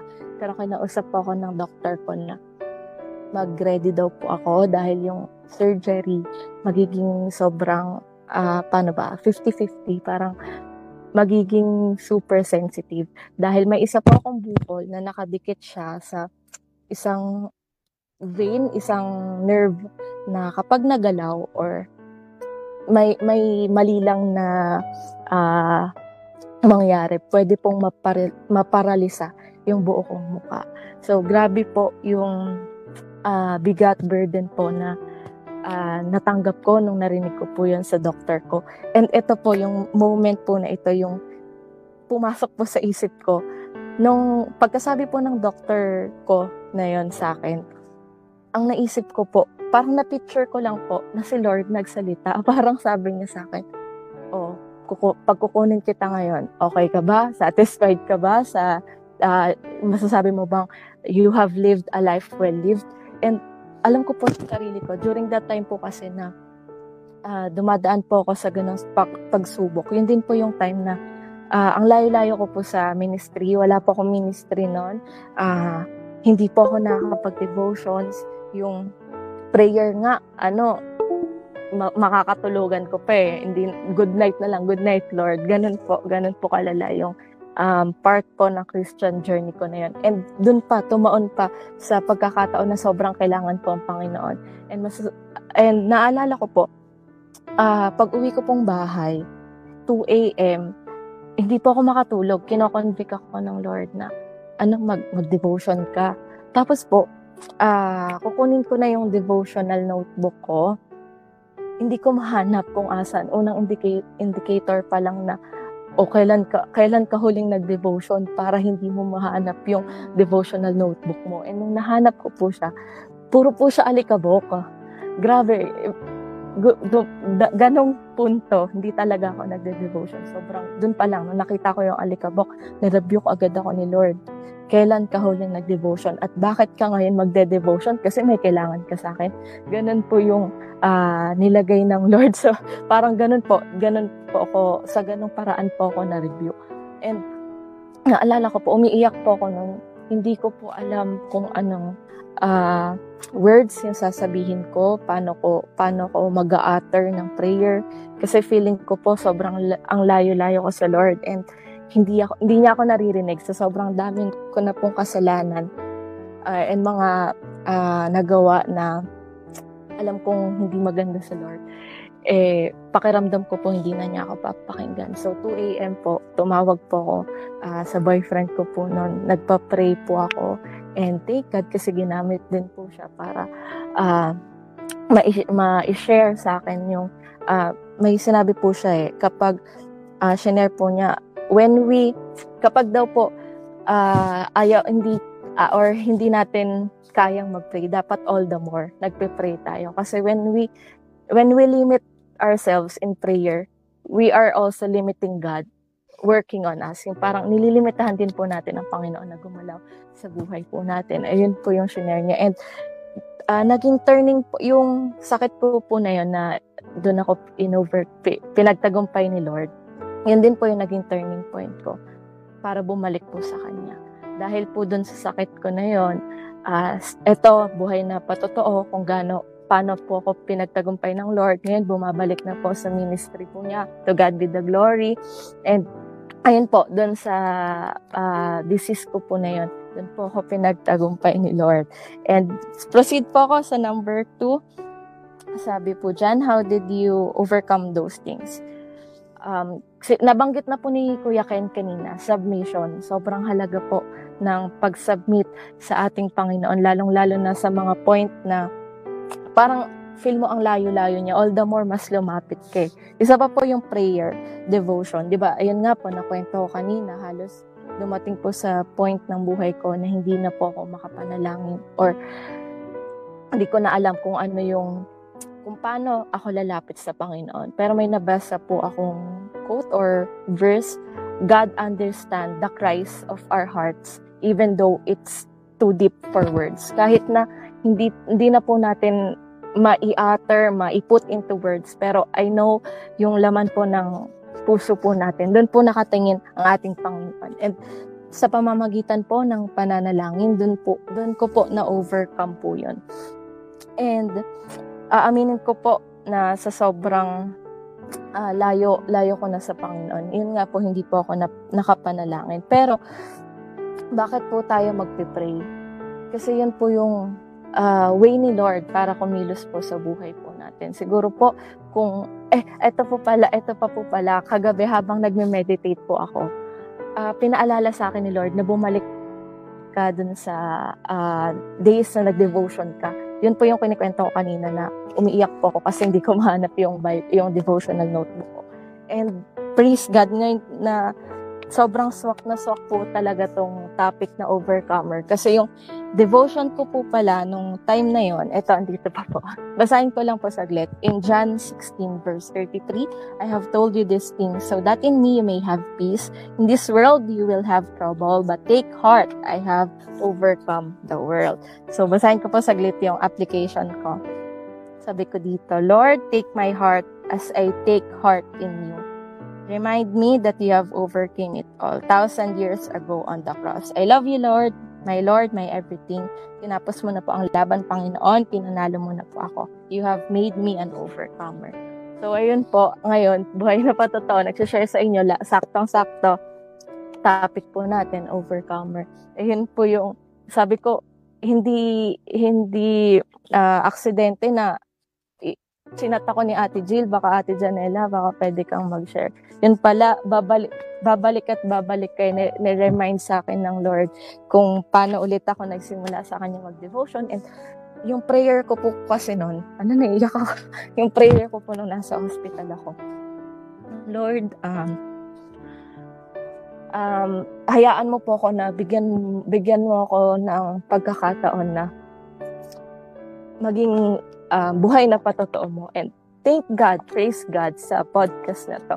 Nagkakaroon po ako ng opportunity to share that with you. Pasensya na po, naiiyak ako na naalala ko lang yung mga days na feeling ko iniwan na ako ng Lord. And nandun pa ako sa point na sobrang kailangan ko siya. And exactly kung saan ko po siya inahanap, dun niya po ako kinatagpo. Praise God po. Number 3, your messages to the kapanaligs who are going through the same thing as you. Kapanaligs, I just want to remind you that God called us to be an overcomer. We are called to be victorious, to be conquerors. Kaya kapag may mga time na, ayun, katulad ko, mga dumadaan kayo sa ganong pagsubok, all the more, mas kumapit tayo sa Panginoon, sa mga pangako ng Panginoon na hindi na tayo iiwan pababayaan man. Katulad ko, gano'n man ako kalayo, umalis, gano'n man ilang years man ako nawala sa Panginoon. Still, kinuha ko ng Lord, binalik niya ako sa pagmamahal niya, sa first love niya. Yun din pala, sa mga lesson ko, na-remind ako kung paano ako kinuha ulit ni Lord dun sa pagkakalubog ko. And praise God po, ayun lamang po. To God be the glory. Yun, grabe. There's nothing coincidence talaga with the Lord. This is the very perfect opportunity na may share ni Ate Janella yung kanyang story. No? Grabe pala yung devotion niya. Overcomer yung devotion niya that time at naimbitahan pa siya dito sa ating First Love Talk podcast. At yung topic, overcomer pa. Kaya there's nothing talaga na coincidence sa Lord na lahat ay according to His plan. Kaya Ate Janella, grabe, nakapag-add ka ng value sa akin personally at mas na-empower yung idea na kinoconceptualize ko ngayon dahil sa shinare mo na experience. So bigyan naman natin ng isang bagsak, no, ang Lord sa buhay ni Ate Janella. 1, 2, 3. Lord, thank you sa healing, no, at pagiging overcomer sa buhay ni Ate Janella. At baka mayroon ka pa idagdag, Ate Janella. Sige, you have plenty of time. Ayun po, idadagdag ko is cling lang tayo palagi sa Lord. Huwag tayong bibitaw kahit na anumang season, out of season, in and out of season of our lives. Cling unto the promise of the Lord. Huwag po tayong bibitaw dahil anumang prayers po natin, I know, and katulad po ng sinabi ko kanina, God called us to be an overcomer. Pagtatagumpayin at pagtatagumpayin po tayo ng ating Panginoon. Alam po ako. Correct. Sabi ni Ate Jill, kahit gaano kalayo katagal tayo nalayo sa Lord, babalik at babalik tayo sa first love natin, which is the very purpose of this podcast. Kaya nagpapagal yung ating mga Eskom team, no? With just one burden. At ito yung nagpo-fuel sa bawat isa sa amin. Yung mga kaibigan natin, yung mga kasama natin na KKBs, na maibalik nila, no? Siguro magamit itong medium na ito na maibalik sila dun sa una nilang pagmamahal sa Panginoon. No, it doesn't matter what happened in the past. Doesn't matter how cruel, no, things that you have done in the eyes of the Lord. What matters is what you are going to do today. Kaya mga kapanalig, sa share ni Ate Janella, I hope na nagbigay ng value and conviction sa bawat isa sa atin na it's never too late na ibalik natin yung first love natin sa Panginoon. Sabi ni Kuya Richard Abalos, I love you, Ate Janella. I love you, Janella. Eh, kaya naman, dahil naging overcomer si Ate Janelle, ngayon, bilis na siya ng Lord at hindi lang merong business, meron pang personal cook, no? At personal chef si Ate Janelle. Grabe, may tagaluto. Yan. Yan. At mga kapanaligs, comment down your realization. Comment nyo dyan yung inyong mga learnings tonight. Well, syempre, hindi kami magpapatalo ni Kuya Bojo sa pag-share ngayong gabi. Napakinggan na natin yung ating mga kasamang coaches ngayon. Pero I want to remind every one of you, please, supportahan nyo po kami in this podcast. Share po namin sa inyo yung purpose ng podcast na ito. Maibalik yung bawat isa sa kanilang first love, pagmamahal nila sa Panginoon. Anything na naghihinder sa kanila, tinatapik natin dito. So please help us and support us in this journey ng podcast na ating pong Escom 7A.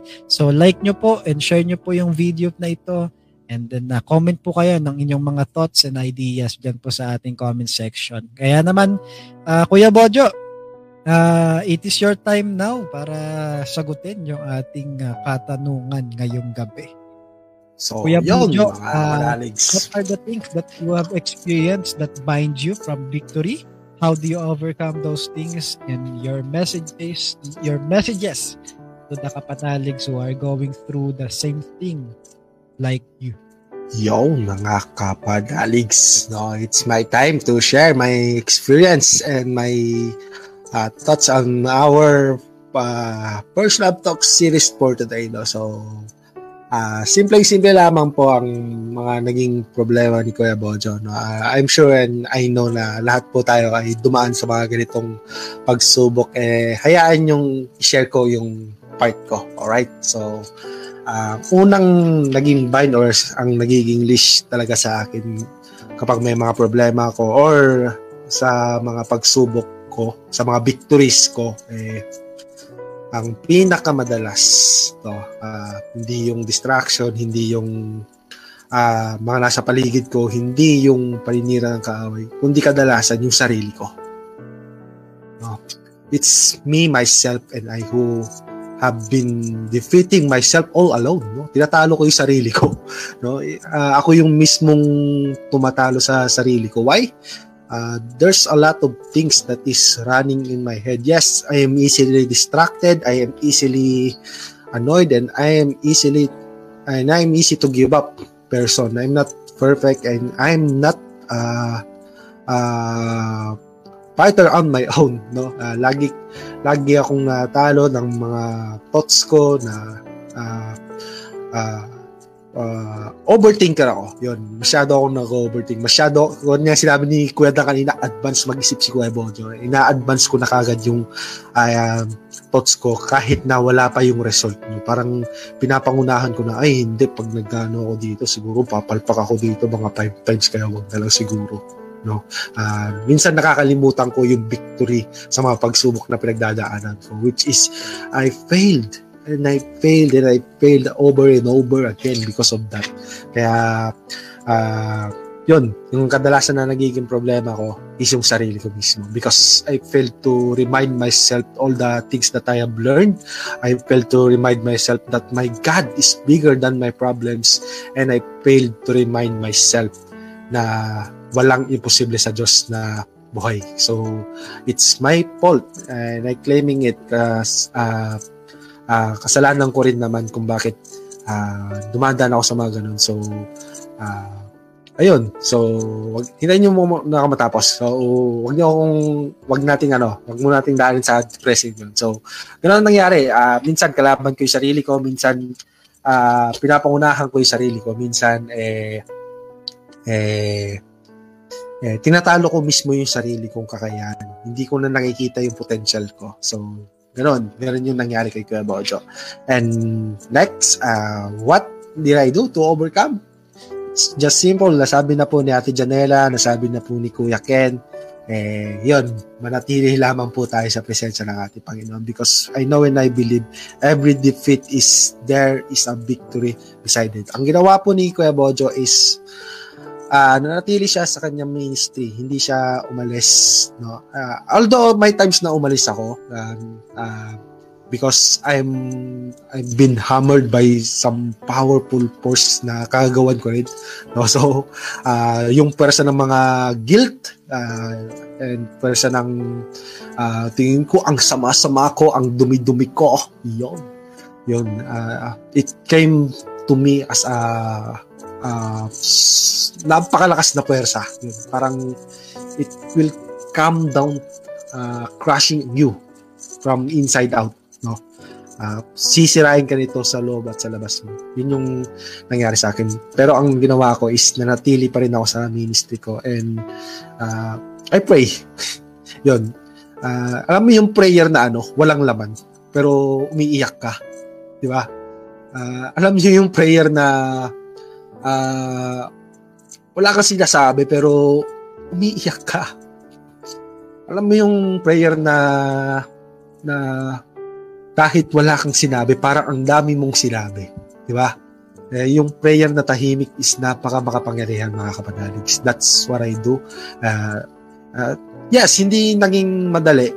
May step akong pinagdaanan before, bago ako mag-init ulit, yun, bago ako mag-adap ulit. Before the rise, may mga step akong pinagdaanan. Like, kailangan i-open ko ulit yung sarili ko sa ministry. Dapat maging open ulit ako sa mga kaibigan ko. Dapat mas maging open ulit ako sa mga taong nasa malapit sa akin. So, yun, step by step, I did it and I did it again. So, ganun po yung ginawa ni Kuya Bojo. No, step by step. Ma-interrupt lang kita saglit. Ay, ano yan? Anong year yan? Anong year yung yung pinagdaanan ng trouble? Around year 2018, tapos nangyari ulit siya 2019. Yun, grabe. Dalawang year yun, magkasunod, Brad. Kuya Bojo, okay lang ba i-share mo sa amin? Very brief lang. Kumbaga yung tip of the iceberg ng Eskom. Tip of the iceberg. Okay, tip of the iceberg. So, ayun. Struggle. Then how you overcome it. So yun, let's look upon the 2019 year. 2019, okay. So yun, the cause is pandemic. Yun, pandemic and love life. Love life yan yung love life na yan. Bunso, yung ngiti mo, kita ko yung tonsils, ano ba yan? So yun, love life. So, kaya masama po talagang umibig ng wala sa tamang oras or wala sa tamang katinoan, because it will kind of crashing on you. Yung mga crush nyo, sila magka-crush sa inyo. Grabe. So, ganun po yung nangyari kay Kuya Bojo. And to cut the short story long story short, and tapos dumaan pa yung pandemic, nawala yung job ni Kuya Bojo. And then, ayun, napakalakas na persa ang bumungol sa akin. So, ang ginawa ni Kuya Bojo is, ayun, nawala siya sa ministry, but nagkaroon ng pandemic, so inali yung sarili sa TikTok, ML, and so many distraction ng internet. And then, one time, dumating din yung time na napunta ako sa SCOM team. SCOM team, yay! Woo! SCOM team tayo. So, yun, na-invite ako ng SCOM team bilang isang attendee lang muna. Then, I believe, that time, kulang tayo sa manpower. So, parang inimbitahan ako na pwedeng sumama sa mga prayer items nila. So, yun lang muna. And then, nagtuloy-tuloy hanggang sa napunta sa TikTok, hanggang sa napunta na sa Zoom bilang SCOM team. And then, ayun, nagtuloy-tuloy si Kuya Bojo sa ganun pa. Then, ayun, mga time na yun, nagpe-pray na ulit si Kuya Bojo. And, yun nga siya, sabi ko kanina na prayer na walang laman, prayer na iiyak ka na lang kahit na wala ka pang sinasabi, because sometimes God may not hear the voice that comes from your mouth, but He always hears what inside your heart. So, laging narinig ng ating Panginoon kung anong laman ng ating puso. Kung talagang guilty ka, kung anong talagang gusto, kung talagang sorry ka, you feel sorry of what you have done, He will know, and He will still dare to forgive you, and He will love you much better than before. Diba? Kung ano yung takeaway ni Kuya Bojo, ano yung message ko sa inyo, lagi niyong tatandaan mga kapanaligs, kahit ano man yung ino-overcome ninyo, no? Kung feeling nyo malayo ang Panginoon sa iyo, dun siya mas malapit sa inyo. Because I know and I believe, pag may pagsubok na pinagdadaanan, lagi siyang nandyan. So, isipin nyo na lamang ang isang teacher na nagbigay ng quiz or exam, hindi po siya nagtuturo. Nakikinig, nanunood po siya sa atin. Tinitingnan niya po tayo kung paano tayo mag-exam or paano tayo magsagot ng mga test subject or ano man yan. Ganun din po si Lord, no? Hindi siya nagtuturo kapag tayo po ay may ino-overcome.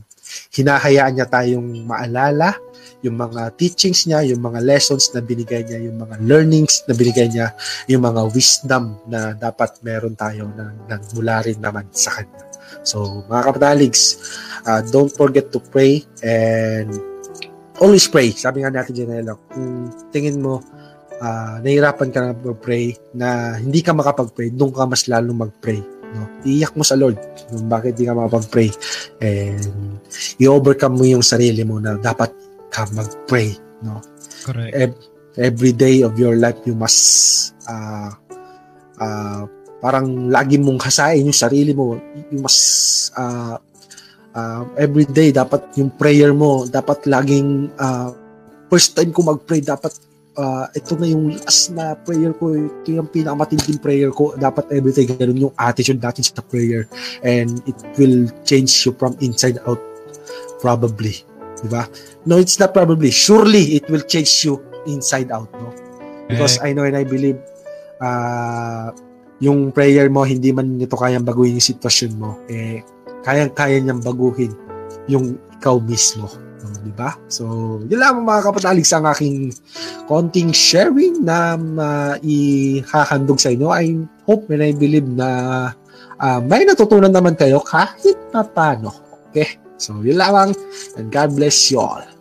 Yun, grabe. At praise the Lord. Kanina, na-in love tayo sa story ni Ate Janella. Ngayon naman, ay naramdaman natin yung pagiging overcomer ni Kuya Bojo, at marami tayong lessons na natutunan. Huwag daw mapupol sa maling panahon, at it is a process, no, para mabalik tayo sa state kung saan naglilingkod tayo sa ating Panginoon. Well, alam nyo naman, ang huling mag-share, syempre, di ako papatalo. Naka-green ako ngayon eh. No? Sibak! At syempre, bago ako mag-share, ay i-announce natin, Kuya Bojo, yung winner natin tonight sa ating pag-games. Ayan. I-announce na ba natin? Grabe naman. Diba? I-announce na pala ba natin? Ito, Yan. At ayun na! Congratulations! Ay, tawa pala. Ay, Sophia! Mateliano! Pangalawa, si Marian Serginia! At syempre, our friend from Indonesia, Kai Karul! Iyon. Ating pong kaibigan from Malaysia. O, ay, Malaysia pala. Kuya Kai and Ate Marian. Baka naman. Oh, si Marian. Grabe. Mawifi ka naman. Hindi, joke lang. Congratulations kay Ate Sophia. Ayan. Sophia. Ayan. Grabe. Congrats. Congrats. At stay tuned mga kapanaligs. Malay nyo sa mga next podcast po natin ay kayo magwagi prizes po natin ano ngayon sa ating pong mga next podcast. Ayan, sabi ni Ate Sophia, thanks po. Sabi ni Ate Marian, yay, thanks po. Ayan. No, malay nyo si Ate Marian next ano natin, next guest, no? Oh, baka naman. Share din siya. Nagpa-pray po ako kay et cetera. Umaprove si Ate Janella. Oh. Gumanon si Ate Janella. Oh. Mukhang siya na talaga yung susunod, Brad. Oh. Highly recommended, sabi ni Ate. Highly recommended, anyway, Brad. Ayan, anyway, mga kapanaligs, ano, aking masishare. Napakarami kong takeaways ngayong gabi. Actually, every podcast ay ninonote ko rin sa isip ko yung mga learnings ko and takeaways sa life lesson ng bawat isa. Kasi naniniwala ako sa law of 33%. Sabi dun sa law of 33%, you need someone na tuturuan mo, you need someone na ka-level mo, and you need someone na magtuturo sa'yo. No? 33% ng buhay ay ng environment. No? 33% natuturuan mo, 33% ng ka-level mo and 33% na magtuturo sa'yo. In total ng 100% na kabuuan ng environment mo. Kasi I believe na environment is stronger than willpower. Yung environment na ginagalawan mo, mas stronger yan na makakapag-influence sa'yo kaysa dun sa self-desire mo na meron ka. At paano ba naging overcomer si Kuya Dan? So, gusto kong simulan sa isang kasabihan no na hindi ka pwedeng maging overcomer kung hindi ka dumaan sa battle. No, hindi ka pwedeng maging conqueror kung walang gera. Hindi ka pwedeng maging victorious kung walang tests, 'di ba? Kung walang trials. So lahat ng mga napakinggan nating mga coaches ngayong gabi, dumaan sila sa trials, dumaan sila sa test and troubles ng kanilang buhay. Actually, natutuwa nga ako. Grabe ang wholesome ng topic natin ngayon. Merong about love life, merong about family, merong about school, studies, merong about health, di ba? At iba pa. Well, sa akin, alam nyo naman yung istorya ni Kuya Dan. Na-share ko na sa lahat ng mga nakapanood, sa lahat ng tao sa mundo na nakikita yung live natin. Ano? Na-share ko na yung buhay ko sa inyo na I am a bad guy no in the past. Ayan, at alam nung mga ka-churchmate natin yan, I am no different with those bad guys on the outside. At marami akong bagay na naging trouble no sa buhay ko. Siguro ang mai-share ko lang is yung nag-bind sa akin na nag-result ng mga wrongdoings ko sa buhay no is yung aking mindset. Yan, comment nyo dyan mga kapanaligs no, wrong mindset. Yan, actually yung result naman kasi talaga ng ating mga frustration, discouragement, yung ating pagiging failure no sa mga test natin sa buhay is all about our mindset. Lahat naman kasi tayo ay necessary na dumaan sa mga troubles, sa mga pagsubok sa ating buhay, trials. But it is a matter of how we look at the perspective. No? Kung titingin ka ba doon sa right perspective or sa wrong perspective. And yun yung failure ko sa buhay ko eh, way back 10 years or 9 years ago. kaya ako nag-get into relationship early in my life, at may mga tao akong nasaktan, and then may mga na-impluwensyahan din ako ng mga maling impluwensya sa aking mga naging kaibigan. All of those things are just a result of my wrong mindset. Nung wrong perspective ko sa buhay na ganito lang yung meron ako. Ganyan lang yung kaya kong gawin. No, and trust me, no, mga kapanaligs, nasa school, hindi ako yung excellent guy, no, na nag-aaral mabuti, no, nagiging na napupunta sa honor, hindi eh. Nasa ropor ako eh. Isang nga nagkakating pa kami. Di ba? Muntik na nga akong tumalon sa Actually, tumalon na pala ako. Naalala ko. Tumalon ako sa bakod ng La Concepcion College. Ayan, yan yung high school school ko, alma mater ko. Tumalon ako sa bakod ng La Concepcion College para magkating. Lagot, nanonood yung magulang ko. So, shout out ma. Nagkating ako sa klase ko. Well, all of those things are just a result, no? Nung wrong mindset ko. At yun yung nagbabind sa bawat isa sa atin. Kaya, hindi tayo nagiging victorious. Ano ba yung wrong mindset, Kuya Dan? Ayan, yan yung tanong. Ano ba yung wrong mindset? Well, dalawang bagay yun na realize ko sa buhay ko. Kaya ako naging hindi overcomer. Una, fear of failure. Ayan, comment nyo dyan mga kapanaligs, fear of failure. Ano yung fear of failure, Kuya Dan? Yung iniisip mo, bago mo pa gawin yung isang bagay, iniisip mo agad na, ay, magkakamali ako ah. Ako, baka sumablay ako dito ah. No? Wag na lang. No? Wag na lang. Merong isang merong isang kwento yan. Merong isang teacher, may hawak na 100 pesos. And sinabi na sa mga students niya, ilalaglag ko yung 100 pesos na to sa lapag. Kung sino yung unang kumuha nito, ay sa kanya na yung 100. So, 60 yung students. Meron lang isang taon tumayo para kunin yung 100. No, and then the rest ng 59 students nagkaroon ng fear of failure. Naku, baka hindi naman ibigay ni sir yan. Mapapahiya lang ako sa klase. Pupulutin din yan ni sir. Mamimigay ba si sir ng pera? No? Meron lang isang taong naglakas ng loob, no?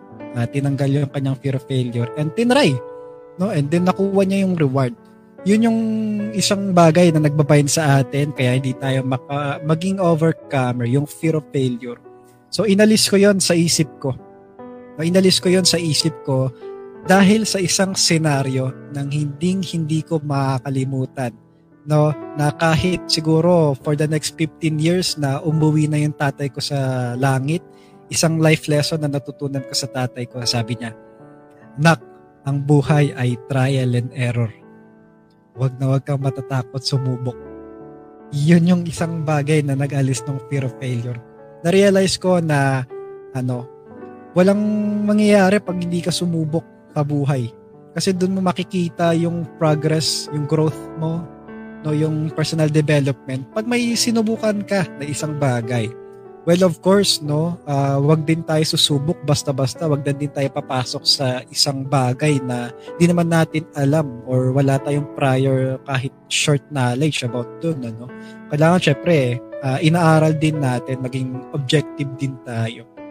Pero yung fear of failure ay nag-keep sa atin, no, para hindi maging overcomer. Pangalawa, shorten ko na lang, haba na pala. No, shorten ko na. Pangalawa, fear of rejection. So, type nyo dyan, mga kapanaligs, no? Fear of rejection. Ano yan, Kuya Dan? Ito yung bagay na, oo, na-overcome mo yung fear of failure, no? Nag-try ka ng bagay. Pero yung fear of rejection, it grips you inside. May mga tao na nagsabi sa'yo, ginagama mo, wala namang katuturan yan. Nakaupo ka lang dyan sa online class mo, wala naman nangyayari. So, no, kaya yung ginagawa mong trabaho ngayon, wala naman yan, walang mararating dyan. So maraming kang mga noises na maririnig along the way as you step on na overcoming the fear of failure. Papasok yung fear of rejection. At yung marami na sumusuko dahil sa rejection, discouragement. Pero isa lang yung natutunan ko na napakinggan ko no, sa isang public speaker, sabi niya, focus on the things that you have control. Focus on the things that you have control. Yung mga taong nagdi-discourage sa'yo, hindi mo kontrolado yan eh. Hindi mo kontrolado yung mga sasabihin ng mga tao sa'yo. May mag-a-approve sa mga ginagawa mo, may makaka-appreciate, may mga taong mag-persecute, may mga taong mag-discourage. You do not have control over those people. So sabi niya, focus on the things that you have control.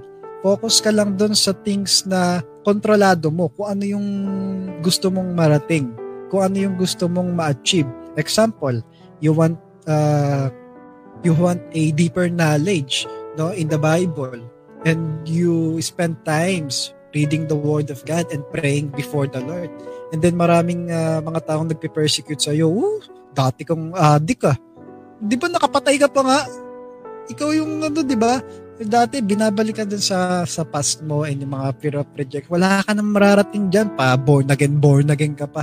Wala, babalik ka din. No? Maraming mga discouragement, pero you need to focus to those things that you have control in order for you to achieve, no, yung victory na inaasap-asap mo.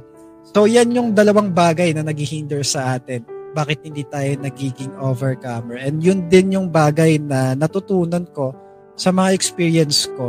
No? And kaya tinanggal ko yun, no, sa aking mindset. And then I became an overcomer. At sabi nga ng Bible, no, those anyone who is in Christ, he is a new creation. The old things has God and the new things has come. Second Corinthians 5:17. Correct me if I'm wrong. So, yon mga kapanaligs, no.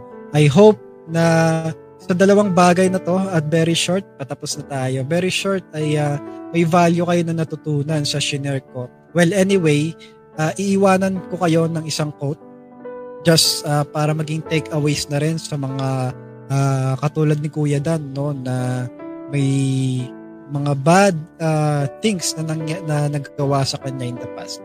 Sabi ni Smith Wigglesworth, sabi rin ni Ate Sophia, no, na nagulat ako, kinoment bigla ni Ate Pia, parang di talaga coincidence 'to eh. Actually, kanina pa naka-play yung ko dito, PowerPoint. Ayan, sabi ni Smith Wigglesworth, sabi niya, great faith is a product of great fights. Great testimony are the outcome of great tests. Great triumphs can only come out of great trials. So kung hindi ka sinusubok ngayon, wala kang victory. Kung hindi ka dumadaan sa trials ngayon, you have no testimonies. Kung hindi ka dumadaan sa test, no? Kung wala kang trials, there's no triumph. Kaya siguro, sabi ni Apostle Paul, rejoice in the Lord always. Bakit? In any situation ng buhay natin, there is always a learnings. There is always na isang bagay na magbibigay sa atin, magdadagdag ng value sa atin being a person. And then, napakalaga sa ating Christian life na hindi lang tayo puro praise the Lord, hallelujah, o prayer, fasting, word of God. No, ini-encourage din tayo ni Apostle Paul na ayusin yung mindset natin, yung Christian mindset, to have a positive mindset. Sabi ni Apostle Paul sa Philippians chapter 4, bibilisan ko na lang, think what is noble, think what is pure, think what is lovely and admirable. Sabi ni Apostle Paul, think those things. Kasi yung mindset, positive mindset, ito yung drive, yung magpo-fuel sa'yo to achieve, no, another victories in your life. At it will lead you to become a conqueror, to become an overcomer. But the best thing sa ating pagtatapos, mga kapanaligs, the best overcomer, no, the best overcomer na meron sa mundo na ito, they did not overcome it without this one. Sabi ng Bible, or everyone born of God overcomes the world. This is the victory that has overcome the world, even our faith. Who is it that overcomes the world? Sabi ni John, sino daw yung mga nakaka-overcome? Sino daw yung overcomer? Only the one who believes that Jesus is the Son of God. So if you, I want to take this opportunity, no, sa mga kapanaligs natin na ngayon lang naka-tune in dito sa ating podcast. If you really want to be an overcomer, mga kapanaligs, please follow me in this simple prayer. Na sundan nyo lang or just listen to this prayer. Pray it into your heart. No, ipanalangin ninyo sa inyong puso. If you have struggles tonight, if you have problems and troubles tonight, one thing is for sure, that as you believe in Jesus Christ, the begotten Son of God, you will be an overcomer. Little by little, God will bring you to your victory. So let us pray. Lord, mayrami po kami mga kapanaligs, Lord, sa gabi po na ito na nakatune in at nais po nila na magkaroon ng relationship po sa inyo. Lord, I pray na hipuin mo po ang bawat isa po sa kanila. Dalangin ko po na maranasan nila, Lord, ang iyong pag-ibig. Maranasan nila, O Diyos, ang inyong pong pagmamahal. If you are that one person who wants to have an intimate relationship to the Lord Jesus Christ, I want you to follow this simple prayer. Just follow this prayer after me. Sabihin po natin, Lord Jesus, I come before your holy name tonight. I believe that you died and rose again for my salvation. I believe that you are the Son of God.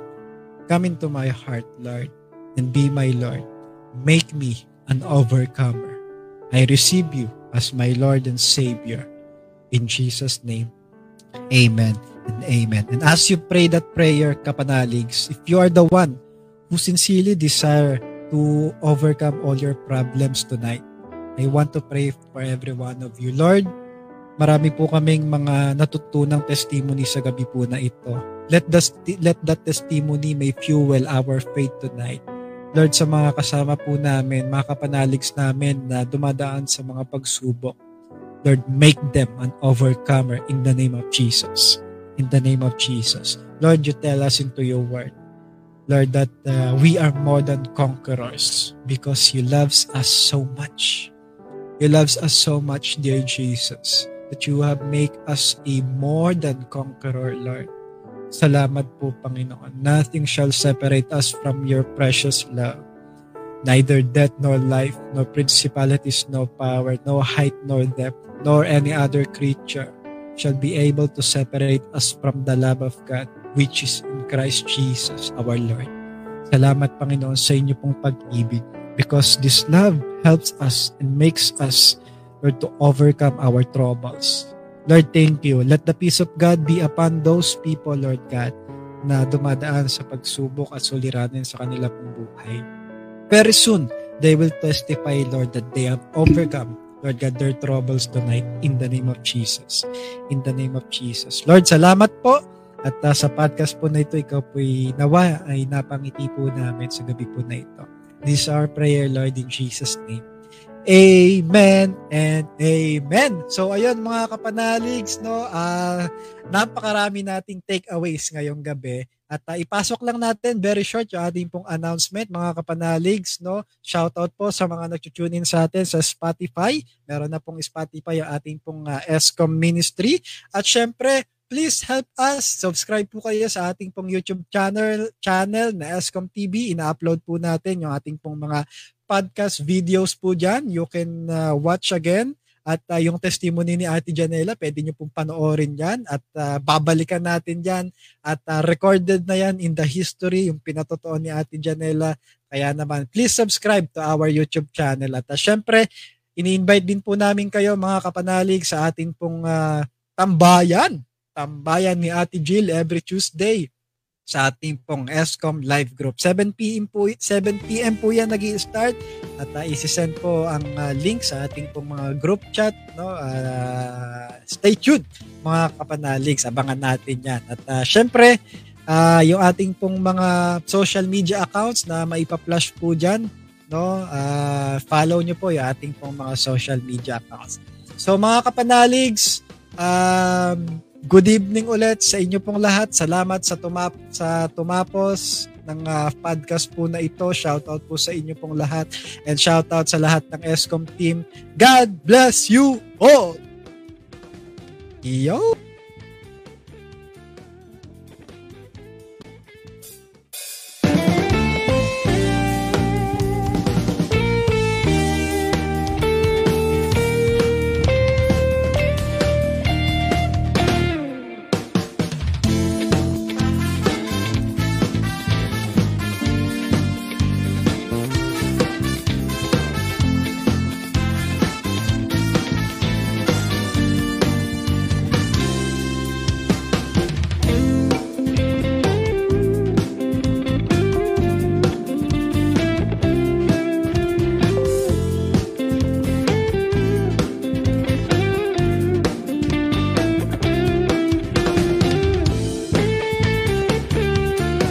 To our podcast listener, don't forget to follow us on Spotify so that you will be updated for the latest podcast upload. God bless.